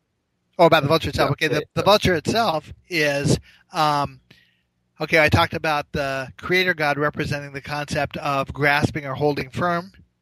That notion of grasping or holding firm is another way of expressing an embrace. Now, a vulture, one of the things that characterizes a vulture is the talons that grasp. Right. And so this is like the the um, seven year olds um, attempt to convey the idea of of an embrace. You know, you you or I would want to convey it in, in terms of a hug because what what we're representing here is the quintessential symbol of the feminine non-material universe embracing the material universe in relation to mother goddesses. The symbol is a hug. This is the single most non-threatening symbol a person could come up with. Uh, you may have seen uh, the original "Day the Earth Stood Still," where where uh, you know Klaatu comes down the spaceship carrying what's what's mistaken for a weapon. That symbol was a very poor choice because he was holding something that someone could mistake for a weapon. Yeah. A hug, a hug you can't mistake for anything. This is a universal symbol of we're here to help you. Where this is motherly love. This is not a threat. Yeah. So the vulture is sort of a, a backhanded way or a not a very practiced way of conveying that idea of grasping or holding firm or hugging. Okay. Just another way of just another way of saying the same thing. Right. Uh, and there's nothing in this tradition that doesn't get try to try to get expressed, you know, dozens of different ways. If I can't get you to understand it this way, I'll try it this other way. It's like Right. again, like playing a game of charades. You know, in charades you have a time limit, uh, but you try as many different ways as you can to get them to finally grasp the concept you're you're you're trying to convey. And again, the the different levels of meaning. Right. Different levels of meaning of it. Right. I want to ask about, uh, and this is something you mentioned several times in the book. Uh, what's the significance of the star Sirius, uh, Orion's belt, uh, and something I never heard of before called Barnard's Loop, uh, which is, I, I believe, around the in uh, the constellation of Orion. But What's Yes. the significance of, of, of these these celestial bodies to this cosmology? at at the the easiest level of understanding here, when we talk about the non-material universe, um, one of the things that relates is a Buddhist concept of ascension. ascension you might understand as you know personal ascension is you're trying to come to a enlightenment um, by looking inward to yourself. But ascension also has meaning in the macrocosm, like all these other symbols. And in the macrocosm, the concept of ascension relates to um, the notion that a gateway exists between the material and the non-material universes. And the suggestion is that that gateway exists at Sirius. There's a this dwarf star that got created that also I believe was responsible for the creation of Barnard's Loop, which is this spiraling birthplace of stars that circles around the belt stars of Orion. Okay. Now, if you follow the clues that Buddhism gives, it leads you to Sirius as being where this gateway is located. And so Sirius becomes a symbol for on this level of interpretation for the non-material universe, and the sun becomes a symbol for the material universe. And so in Egypt, every year at the heliacal rising of Sirius, that's the point in the annual cycle where Sirius meets the sun. That's a very significant thing because it's the non-material and the material universes coming together. It's the starting point. Hmm. That's that's why the year in Egypt began with that. I just found um, here. I'm I'm looking at the uh, Dogon people on Wikipedia, and I just found that that's the tribe that uh, isolates menstrua- menstruating women. Well, And- there's a and- lot to do that. and their own- Yeah, So there are a lot to do that. A- Yeah. Actually, what happens is there's a concept that the Maori in New Zealand called tapu, but you know better as the, through the word taboo. Now, it it even happens in Judaism. In Judaism, in an Orthodox temple, they won't let the women sit with the men; they're separated. Um, and a woman who's menstruating is not supposed to go into a sanctuary in a traditional Jewish setting. So there are many different traditions where this is true. The idea is that you, you can understand that if creation is conceptually tied to the notion of um, biological reproduction, that you're messing up the cycle if you introduce the beginning of the cycle into the middle of things that have already been created. Ah, Gotcha. that's pretty enlightening, huh? yeah.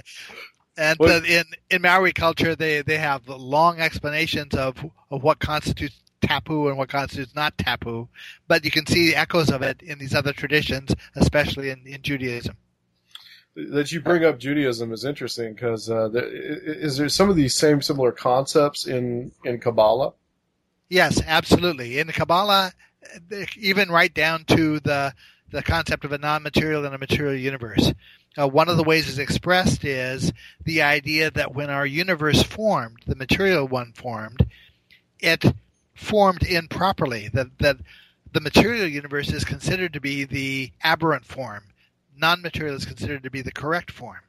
And the Dogon sort of describe the difference. They sort of conceptualize the difference, and the way it plays out is the same way. Uh, if you're familiar with the two kinds of sushi that exist, there's one kind of sushi where the seaweed wraps around the outside of the spiral, and there's another kind where it wraps around the inside of the spiral. Okay. One you have rice outside, the other you have seaweed outside. That's the structural difference between a non-material and a material universe. And one change in stage of process of creation results in material as opposed to non-material. So in Kabbalism, they have this idea that that's all wrapped up with the stories about Adam and Eve. That um, the way it's expressed in Kabbalism, this this flaw that happened when our material universe formed was that Adam and Eve um, they uh, consummated their relationship at the wrong time. They consummated it too soon. In Dogon culture, it's expressed by the idea of one of these eight ancestors who, um, the opposite of ascending, they descended, and one of them descended out of sequence, and that's what caused us to have a material universe instead of a non-material one. Wow. Hmm. I- interesting, interesting concepts there. Uh, th- in the- Judaism, also in Judaism, in the Kabbal- uh, Kabbalistic system, the remedy to that, the remedy to the mistake that happened when the universe formed, and they're looking at this from a mindset that when it formed, events transpired much, much more quickly than they do now. Just like I'm saying that in the non non massive realm, time frame runs much, much quicker. the solution to this error was that for the next approximately 6,000 years, Jews needed to observe the high holy days, which are symbolic of these stages of creation. And that Right. after after approximately 6,000 years, everything that was non-material would become material. The two would basically reverse it themselves. We're now sitting at, at 5776, I think is the Hebrew year. That's approximately 6,000 years. So, are, we saying here that in 200 years the the two universes combined? that from a Kabbalistic to si- them, standpoint, some sometime in this time, the time frame that we're in, there's going to be a reversal that happens. Um, in the Vedic tradition, that's also true. You have a non-material and a material universe that are understood that after a period of time, they're going to reverse. And everything that, that had been material is going to become non-material, and everything that was non-material is going to be, become material. Whoa, that is that is what. Sweet. I think Luke's ready for that one. I, I want to talk to you, Laird, about you know, kind of the nature of whoever the beings were that civilized mankind, who set up these places like Göbekli Tepe. And, and it's interesting that you mentioned Prometheus and kind of like at the beginning of this interview, because I was going to hit on that, kind of like, you know, it, it, is there a connection to those kind of concepts like Prometheus and also, you know, in the book of Enoch, uh, the Watchers? Is there Right. a connection there? Um, there is. Um, the okay, you, if you've looked at pictures of the Dogon tribe, you've probably seen pictures of carved wooden Dogon masks. Yeah. Um, that's one of the artifacts that they create. One of the artworks that they create. Well, the the symbolism that goes with those masks relates to these two universes because even in the archaic philosophies in India that underlie this, the understanding is the non-material side can see us, but we can't see them. And that's what the mask symbolizes the idea that the person behind the mask can see you, but the person looking back from the mask can't. Now, that's the notion of a watcher from one perspective. Um, in this structure of matter, the, the egg of the world that relates to the Calabi-Yau space and string theory that gets created in stages, the idea is that each of these stages of creation, which is sort of like a bubble, um, is associated with a gatekeeper, which is what Ganesha represents, um, a watcher, which is the idea of the non-material side being wrapped up in this, in the embrace of that, and being able to see, and a herald. Uh, notion of a herald. A herald in the ancient times was a person who would go from village to village, repeating the same message again and again. So it's a concept of repetition. And so that these are sort of scientific concepts that, that tie into the formation of these these bubbles. Um, this little egg of the world, uh, I compare it to if you've ever blown soap bubbles with a wand. Uh, when you start out, when you begin to blow the bubbles, the first few bubbles you blow end up popping right away. They don't hold their shape. You have to have to dip it a couple of times and blow a couple of times till you get one that actually creates a bubble. Right. Well, that's that's what happens with matter. Also, is that as after a wave is perceived and and the the the non-material essence that that is sort of drawn up as a result of that perception begins to twist and pivot. Um, it creates these little bubbles that are comparable to Barnard. Barnard's loop is a, called a stellar bubble, and it has all the same attributes as this little egg of the world. And the first few of these bubbles are too insubstantial to hold their own weight, and so they collapse on themselves. And finally, when you get to the seventh one, you have one that's strong enough to hold its bubble shape for a while, and then eventually it also bursts. But um, Is that concept. is that symbolic of the material universe? Yeah, it could it could very well be because the universes also take that same form, same basic form. Ours is the fourth of seven universes, material universes, paired with seven non-material universes for a total of 14. And those 14 are supposedly configured in the shape of a helix. And so when you get down to the bottom of it, it looks as if from the very outset the universe is configured like DNA. As above, so below. Yeah, and if it is configured like DNA, then the possibility exists that the principles of life are inherent in the universe, and we're likely to find it pretty much anywhere we go, like you're likely to find a weed anywhere a weed can grow. I'm sitting here looking at pictures of Dogon masks, and if I were a traveler, a pioneer for the first time, like seeing these people wearing these masks, I would trip balls. yes, yes, some of them are, are pretty uh, pretty frightening. They're really interesting artistically, though. Some of them. What what is kind of the connections though? Like going back to Prometheus uh, and the you know the giving fire to mankind, and, and also this this concept of the Watchers, uh, like in the Book of Enoch, it, it, to to these beings. Uh, is Well, is there the- something the that's Dog- preserved there in the, in the Yeah, in the that Dogon, the Dogon story of the that ties to Prometheus is in the Science of the Dogon. It's talked about in there. Um, it's the idea of there was in one of their myths, um, one of their ancestor teachers or the these guys, these tribe mates who came back to teach them what they had learned. One of them steals fire from the god supposedly, and um, sort of runs around their ritual shrine. Their ritual shrine is is shaped a, lot like a, a pyramid with four flat sides, but it has a staircase up the center of each of the four flat sides to a flat top. Now, in the myth, this ancestor steals the fire and then starts running around the shrine looking for a staircase to go up. The, the myth doesn't really make any sense because um, he should have been able to find a staircase immediately because there are staircases on each side of it. He finally finds the staircase and goes up to the top and takes the fire to the top of the of the shrine. Um, scientifically, that's relating to processes that go on um, that that connects to processes that happen as, electrons are shared between atoms to form molecules. okay. Um, the the way these things survived in ancient Greece is about three thousand years, and it's three thousand years after um, the the point where the Dogon were probably instructed. So that's far longer after the Dogon than we are after the Greeks. Right. Right. Because so there's a lot, like- lot of room there for things to to morph. You know, for te- the Yeah. game of telephone to be played.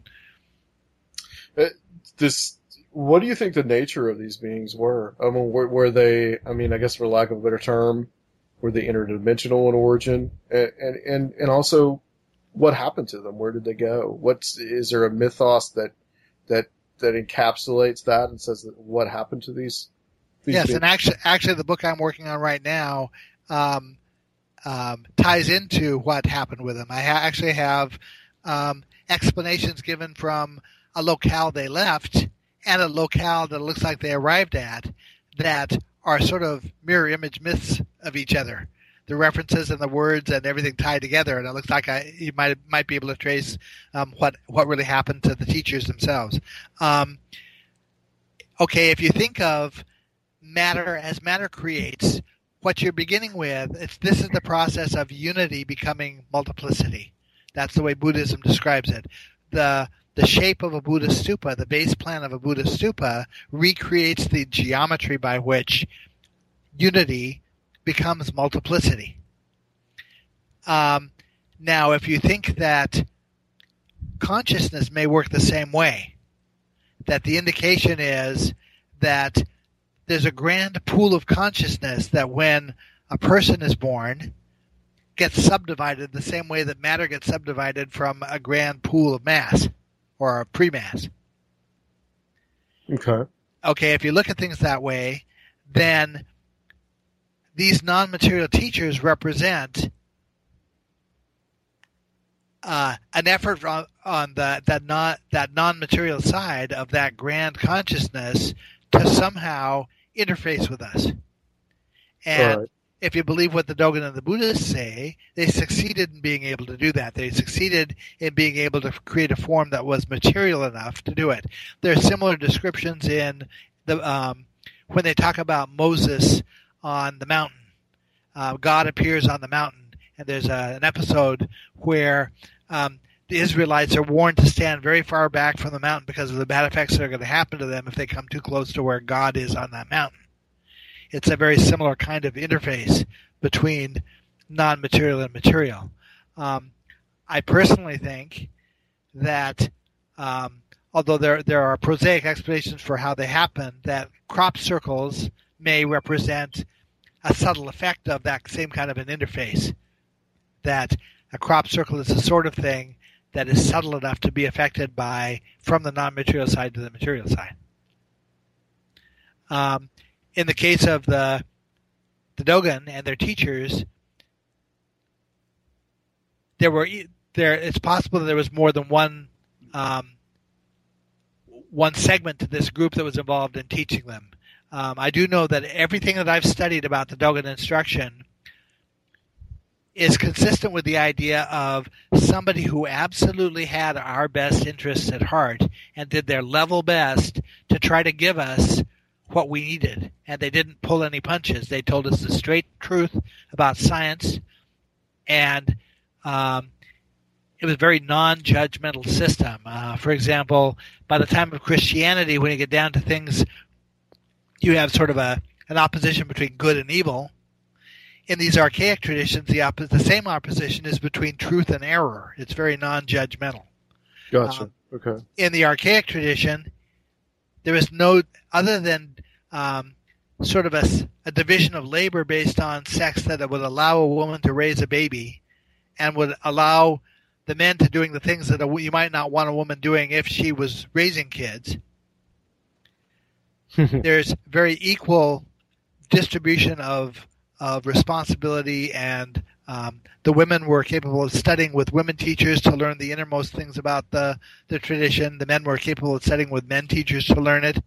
In the archaic tradition, it was a matriarchal tradition. The women were in charge, and it wasn't until around 3000 BC that you suddenly see reversals everywhere, and what had been matriarchal originally becomes patriarchal everywhere.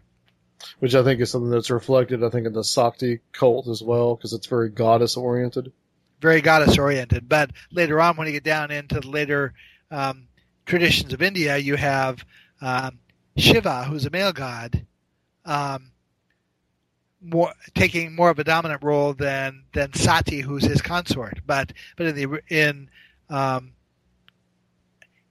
in the archaic version of all that, it's it's the mother goddesses who are important. Uh, there's a, a myth about Osiris in Egypt where his he's tricked um, by other gods and he's killed and dismembered and his body parts spread around Egypt. Well, that myth exists in this archaic tradition also, but it plays out in relation to a mother goddess, not a god. All the things that you associate with gods at 3000 BC in Egypt or thereafter um, play out in relation to goddesses prior to 3000 BC. So there's a definite shift from a paternalistic to a paternalistic society. Yes, but that's just part of a, a broader shift of symbolism that sort of tightens up the system of, of cosmology. I was telling you that some of the symbols, the way they played out at Göbekli Tepe, were not very practiced. Whoever put them together, you can see what they were going for, but they didn't know how to get to it. Uh, by the time you get to 3000 BC, t- little tweaks are made, and so that in situations where you have a small animal like a mouse representing a macrocosmic structure like Barnard's loop, the symbolism flips, and now it's suddenly an elephant, which is a very large animal representing a very large structure. And so Hmm. there's sort of a sense brought to the symbols around four, between 4000 and 3000 BC. I wonder what happened then. Um, that's part of the book that that's Yeah. at the publisher right now. Um, there's another instructional sanctuary, a 3000, uh, uh, 3000 or 3200 BC era instructional sanctuary in another part of the world where it looks as if agriculture was successfully taught and um, priests and potential rulers were trained um, connected with successful king, kingships that look like they were established around 3100 BC in Egypt, in China, in um, the British Isles, and down in South America. Do you have anything you wanted to ask Luke? Uh, Your head is spinning over there. Yeah, it's, yeah. I, I, I did a while ago, but I've already forgot. you, you change directions too much on me, like maybe like just two or three times, and I'm lost. Yeah, w- welcome to my world. well, Laird, uh, the time that we have uh, going on here, the rest of the time, what, what um, what are you working on now, and, and, and also, you know, where can people get these books and uh, and see your materials that you've uh, accumulated? the books are available pretty much anywhere. Um, the new book, Point of Origin, um, is in all the Barnes and Noble stores. You can you can buy it through any of the usual outlets. You can get it through my my publisher's site, um, www.innertraditions.com. You can get it through simonandschuster.com. You can get it through Amazon or through any of those usual outlets. You can order it through any bookstore, or as I said, you can probably find it at Barnes and Noble. Um, any place in the country in the U.S. Um, the, it's the um, sixth in a series, but you don't necessarily have to have read the other five to to get meaning out of the sixth. I think it's the it helps if you really want a full understanding of what this is. It helps to read them in order, but you don't have to read them in order. Um, they're all available pretty much everywhere. There's one book of the series is on a slightly different subject. It strays from ancient cosmology, and it talks about a man named Immanuel Velikovsky, who was a, a friend of Einstein's, who um, wrote a very famous controversial book back in the 1950 called Worlds in Collision. It's a, a theory about uh, controversial theory about how Venus formed. Yeah, that's the whole like concept that Venus was a comet and that it it passed by Earth, and which I think was he explained that for the events of the Exodus. Right. That the idea behind that book is to take 60 worth, years worth of science that have happened since he wrote that book, his book, and based on references he didn't have access to, evaluate his theory in terms of all that new science. What what do you see? Uh, uh, like uh, you're you're continuing on with this with this series. Um, where are you going? Kind of like next with it. Um, the book Beyond Point of Origin, I'm calling the Overthrown Boat. I'm not sure what the the publisher will end up calling it. I've asked them to use that use that name because the name has meaning in terms of a lot of the references in the book. Um, that deals with northern Scotland.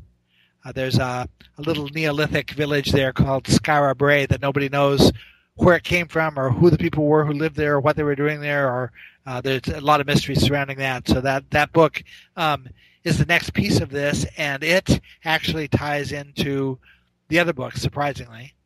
And then beyond that, I'm working on a book about New Zealand, the Maori in New Zealand, which also ties in to these same groups. I was surprised that the Maori information I've had uh, waiting to be written about for years. Uh, I knew about them right after writing the first book. I kept putting the book off and off and off. Now I realize that the references down in New Zealand tie back to all of the other traditions I've studied from Göbekli Tepe forward. Um, you can see the influences on Polynesian cosmology. Very interesting. Very, very fascinating stuff, Laird. You you really have. Uh, I think you really have blown our minds Yeah. tonight. Seriously. You know, I, I think I think you may have given me the initiative to read a book.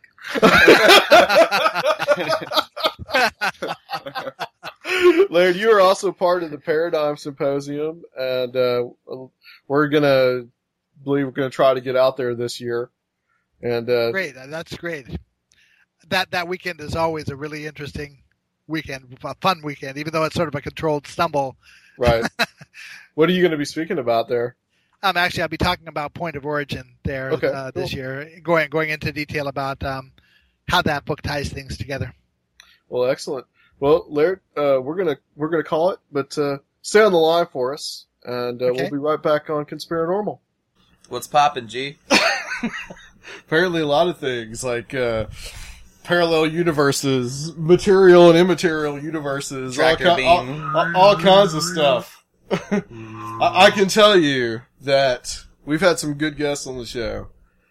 Not to diminish any other guests that we've had, but this is one of the guests that has just completely blown my mind. Not to tarnish their repertoire. Not to tarnish their reputation. but but yeah, dude, that's what I was thinking too.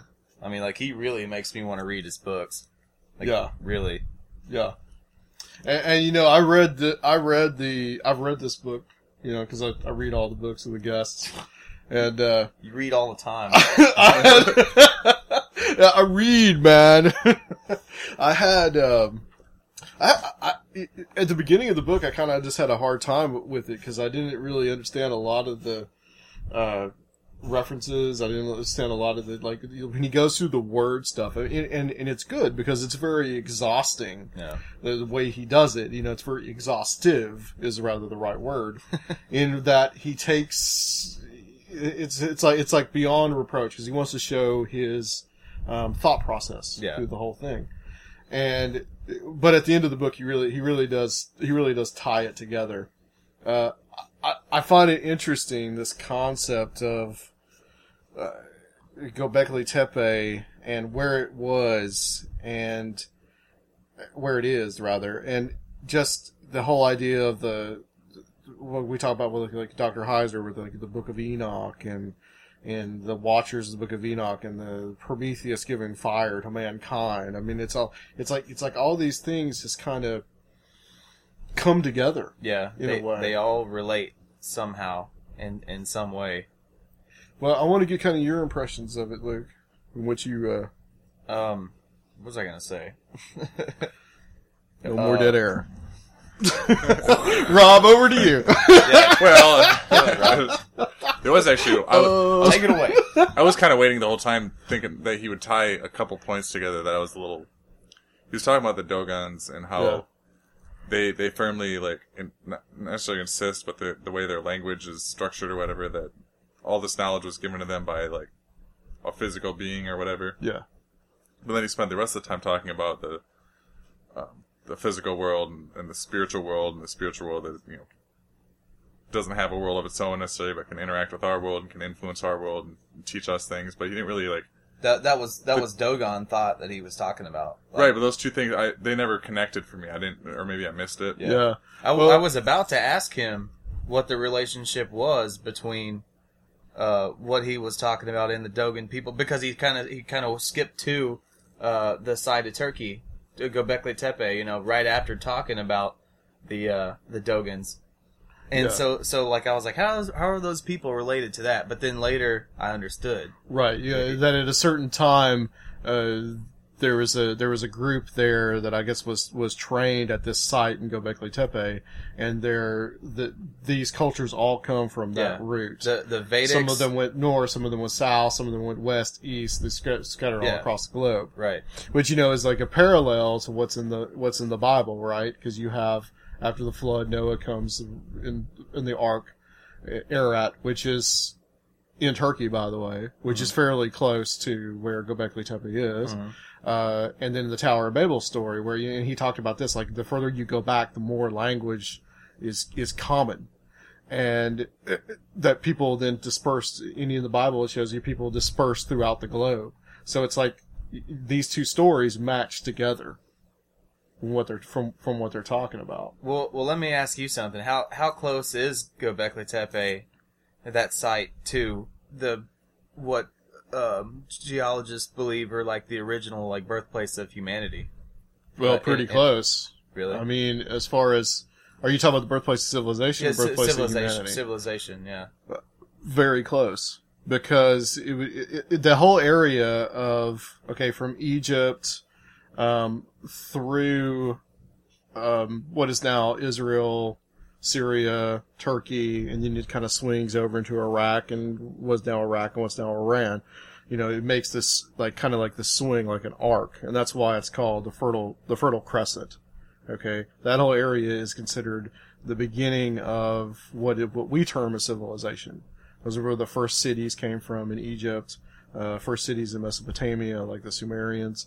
All that that whole area uh, was where writing began, uh, mathematics, all these kind, all these kind of, and, and you know, written history in and of itself comes from. Written history comes from about uh, starts about three thousand years ago, or, or no, rather, hold on, five thousand years ago, three thousand BC and he's da- they're dating Göbekli Tepe to around about 10,500 BC, which is also interesting because some of the works like done by guys like uh, Graham Hancock and Robert Bauval, uh, you know the guy that uh, what's his last name Schoch that looked at the uh, the Sphinx and saw the weathering patterns on the Sphinx that looked like the Sphinx had one time been in an area where there was heavy rain, Right. or rather, at the time period, it must have been built There- nine there's like- thousand, ten thousand years ago, right? there's because like at the time, on it. yeah, because at the time there was the the climate in Egypt was much more uh, subject to rain Yeah, yeah. than it is was now, tropical, believed Yeah. to be tropical because of the uh, polar shift. and it's kind of like the the date also corresponds to this date of ten thousand five hundred BC, Huh. where Göbekli Tepe is too, and Yeah, I, I was just reading that it predates the invention of the wheel, and I was like, "Who? the wheel has to have been around since the the very first civilization before the ice age and everything. Like that's, that's such an easy thing to figure out. It doesn't matter how dumb you are. Well, I mean, there's there's cultures that did not have the didn't didn't have the wheel though. there's I no mean- way. There's no way. I mean, like you, dude. You see a tree fall down and roll down a hill, and you're like, "Oh, we can roll things on well, that." that's because it's a, it's such an easy concept, but there's other cultures that had other concepts other than other than the wheel. They levitate shit places. I- Oh, I- I don't know. I, I- I didn't mean to say. Bleep that out. Don't worry about that. We don't have to worry about that yet. Any other insight on it, guys? Oh, when I was reading the Dead Sea Scrolls um, Deception, man, I had to like have my phone handy ready next to me, like looking up. Oh, the Dead Sea Scrolls deception. Yeah. Okay. Man, Yeah. eh, it might be crap, but you know, it's some it's something on my bedside table to pick up when I'm sleepy, you know, or or getting Yeah. sleepy. You know what I mean? It, and it's interesting too, like the this this association with Kabbalah and uh, all these ideas that, that eventually come down into you know Hermeticism, as above, so below.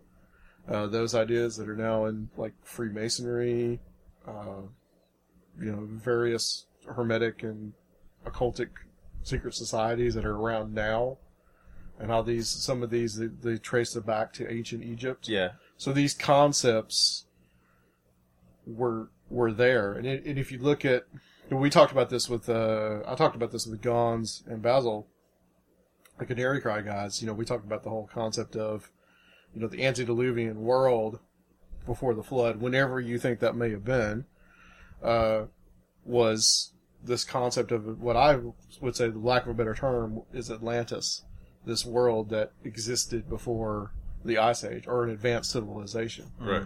Now, is it what I think that he is saying is that possibility that whatever happened, this cataclysm, and that uh, took away whatever knowledge was there before. Now, whether you say that's the Great Flood, the end of the end of the Ice Age, whatever you say, all those things may be true. Uh, just again, different levels of meaning, like you said. Um, that either that there were people that were survival survivors of that civilization that decided we need to start putting concepts that re that will eventually restart civilization at a certain point, or there was some kind of interference by some kind of spiritual entity. And if you look at the Book of Enoch, that's what you see, right? You see the Watchers in the Book of Enoch. You see the uh, in Genesis six six it talks about the fallen angels, um, seeing the daughters of men. Which the Book of Enoch is just kind of like a more exposition of of, of Genesis six. But it's fascinating, Yeah. and this whole idea of the you know he talked about the the the eight um, that would guide each of these these cultures, and they have this concept of these eight guiders, basically. Like the eight wise sages. Yeah. Isn't it supposed to be seven? Yeah, he well, he said eight, so I don't know. The eighth one is secret. Yeah, he might That's, that's a that's a goat. That's a that's a gort. Wait, wait a second. Was it a goat? A gort? Gorgon? Wait a Gorgo. Logan? Second. Go, Yeah. It's a Gogan secret. Lu- Luke's losing it, everybody. It's an inner circle. Dude. oh, I, I know. I liked your I liked your question about psychedelics. Yeah. About uh, about hallucinogenic drugs. I mean that that that was perfect Thank you. because that's the where I kind of lean towards of maybe that some of the the these we well we know these ancient cultures have these experiences. Yeah. We know they have witch doctors, doctors that they talk to spiritual entities. They're taking stuff, dude, and it's just like throwing them on the same level as a culture that's around the world. You know, like Yeah. thousands of miles away. Yeah. They're they're both smoking the same stuff, and they're like, They're like, yeah, I figured it all out now. and this this Sakti cult thing was interesting too. I never I'd never even heard of that, but apparently that's something that dates back even before you know pre-Hinduism, which is one of the oldest religions on earth. yeah. Is that the death cult? Yeah, it's something with a mother goddess kind of kind of Oh, cult. okay. But originally, I think he, he didn't. I don't think he mentioned this, but he, but Laird dated. He, he said you can find the Sakti cult uh, close into like Iran in that area, and that that's where it originates, and that's not too far from that Göbekli Tepe side as well. I got you. Uh, what was Doctor Future talking about that time uh, from the Bible, uh, where there was some kind of like um, he like like a pit where where people were throwing like dead bodies and stuff into it. Some it's, it was some kind of ancient civilization like around Sumeria, Mesopotamia, or something like that.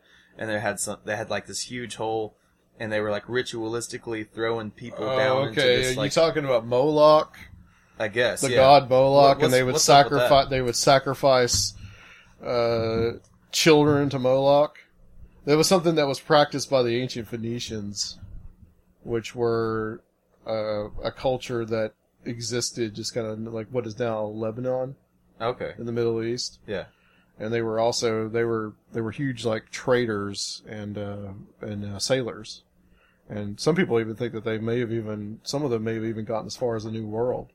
That's how good they were, and they may have even even circumnavigated Africa thousands of years before the European the Portuguese did. Yeah.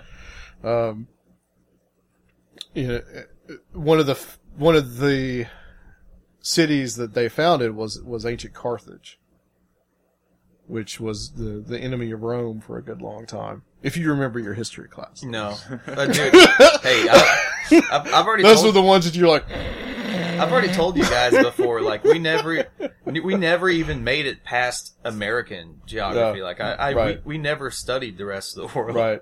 Well, the Carthaginians were known to do that too. They were known to throw, they would sacrifice children to this god named Moloch. They would throw them, throw them onto the fire.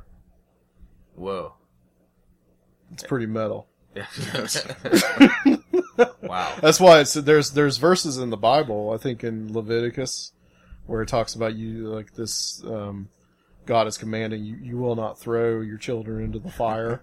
oh, That's that's that's what darn. That, that's what that means. Man, I, I was planning Yeah. on getting some friends together and throwing some kids into some fire tomorrow. some, some, ran, some random babies. oh god, here we go. Emails are coming. Po- population control, bro. Emails and Facebook posts. Praise Moloch. Man, I'm gonna look into this Moloch guy. Luke's gonna come in here next week as a Moloch worshiper. Yeah. I'm beginning to like these. Uh, Mo- Molekian high priest. I like I like these doctrines are going are, are, are forming with Moloch. I'm glad Doctor Future. I'll have to tell Doctor Future that uh, that he's encouraged you to become a Molech. No, I mean just just that one part. Like he, he quickly just kind of skimmed by it, and I was just like, "What did he just say?" Like I should get him on the phone. I, I know I know the Bible has a bunch of brutal stuff in it, man, but I've never heard about that. I was like, You're like, whoa, that's that's brutal, dude. I mean, what, was it at least like children with defects, or was it just like live? Like, no, no, it would it would be it would be any it would be anybody's children, and and, and what it would be. I believe that I read something about this not too long ago. The, it, it was talking about how they would throw the throw children onto the fire. It didn't matter if they were if they had birth defects or anything like that. And most of the time, these were like prized children, uh, and it was an honor to throw them onto the fire. It's pretty messed up. Yeah, Yeah, I just Just I, throw your toddler on. Just there you go. I just really can't see. Um, I mean, e- even even from all of these uh, historians' perspective and all the research has been, I still just can't see that thought process. I just don't get no, it. no, it just it, it seems like that one could go unwritten. You know, like well, don't burn children. There- okay, we know. there, there's a lot of things like that. I mean, there was a practice that the British in India, uh, when they when they ruled India, they they banned, and it was called uh, I want to say it was called sati. And what they would do was, if a man died, they throw his wife, they, and they cremate him. They throw his wife on the fire. Yeah, him. yeah, I heard about that. You're worth nothing without your husband.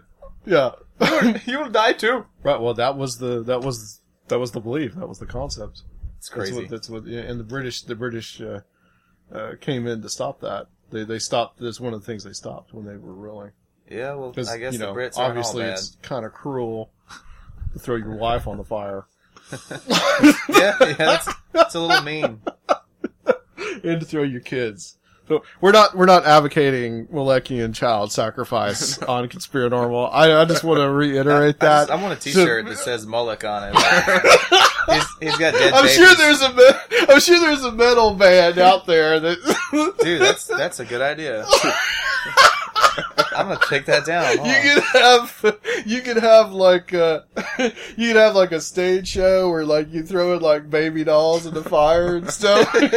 you got like some demon in the background it's like oh. well okay interesting that you that you point that let me before I go on uh the rituals at Bohemian Grove have been likened to that what? to the Mo- to the Molekian cult because uh, they burn that that cremate you know the cremation of care ceremony that they do where they do this mock human sacrifice they throw this well they they call it care in other words we're throwing our cares onto this fire it's very symbolic okay and that's what they do at Bohemian Grove. You ever watch the Alex Jones or he uh, infiltrated Bohemian Grove? Is he Yeah. the only one that Yeah. this this information's coming from? Well, I mean, he filmed it. It's on the movie. Oh. yeah.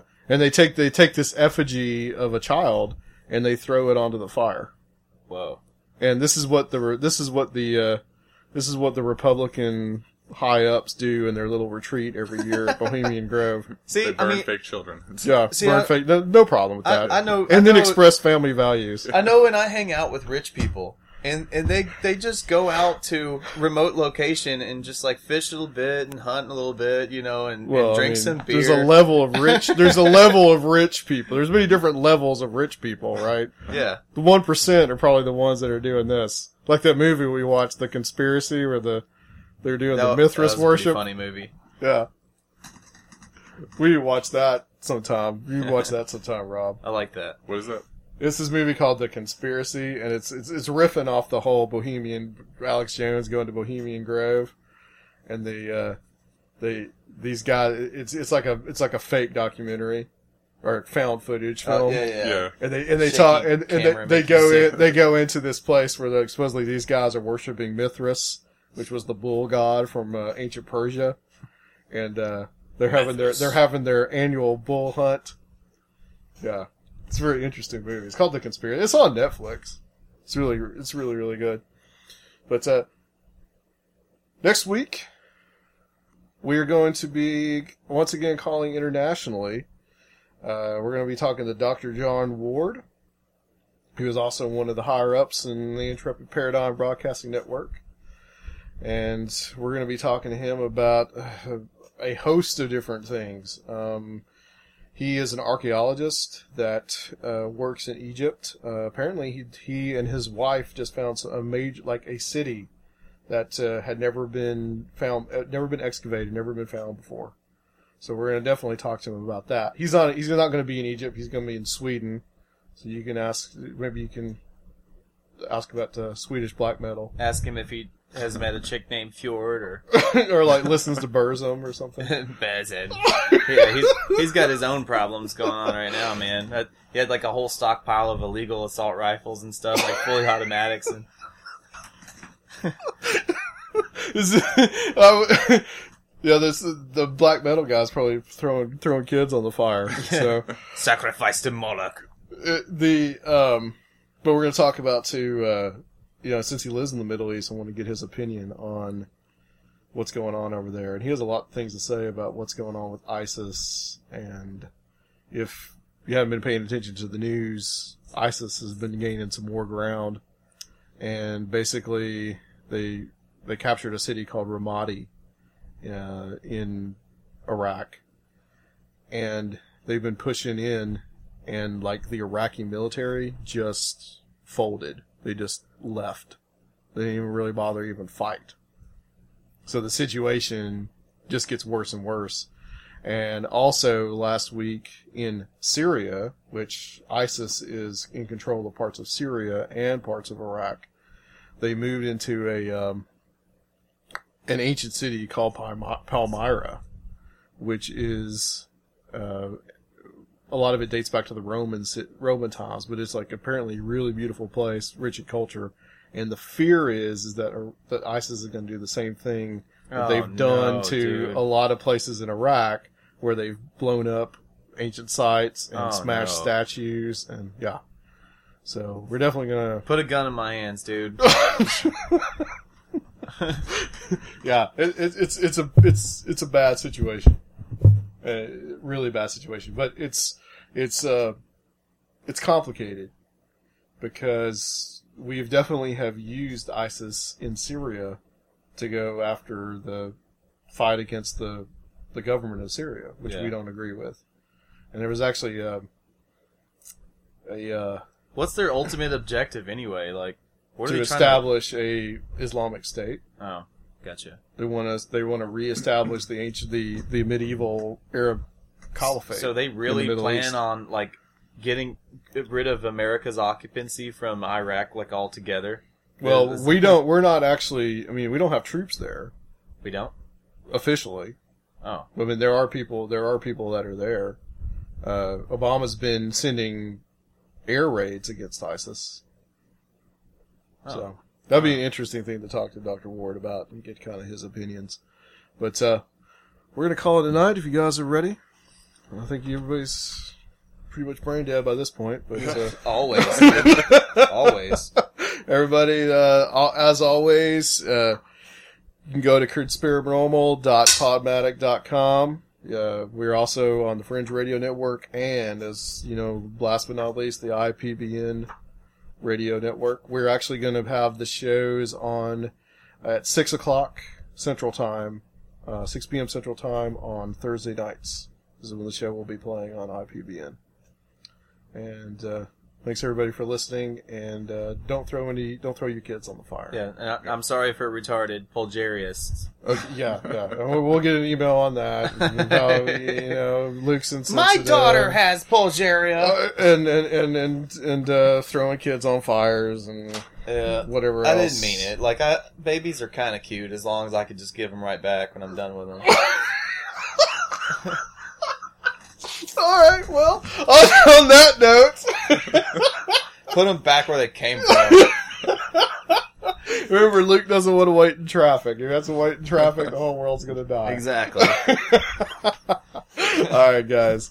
Well, we're gonna call it a night, and uh, join us next week on Paranormal. Howdy ho.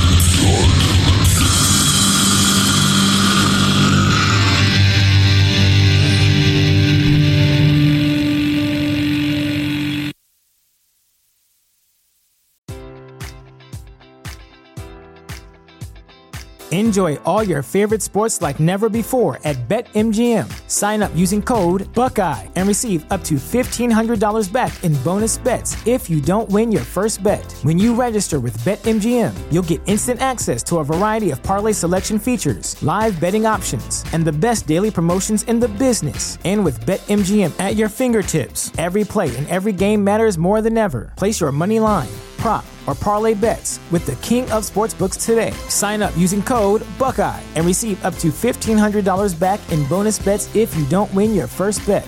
BetMGM and GameSense remind you to play responsibly. 21 plus and present in Ohio, subject to eligibility requirements. Rewards are non withdrawable bonus bets that expire in seven days. Gambling problem? Call 1 800 Gambler in partnership with MGM Northfield Park.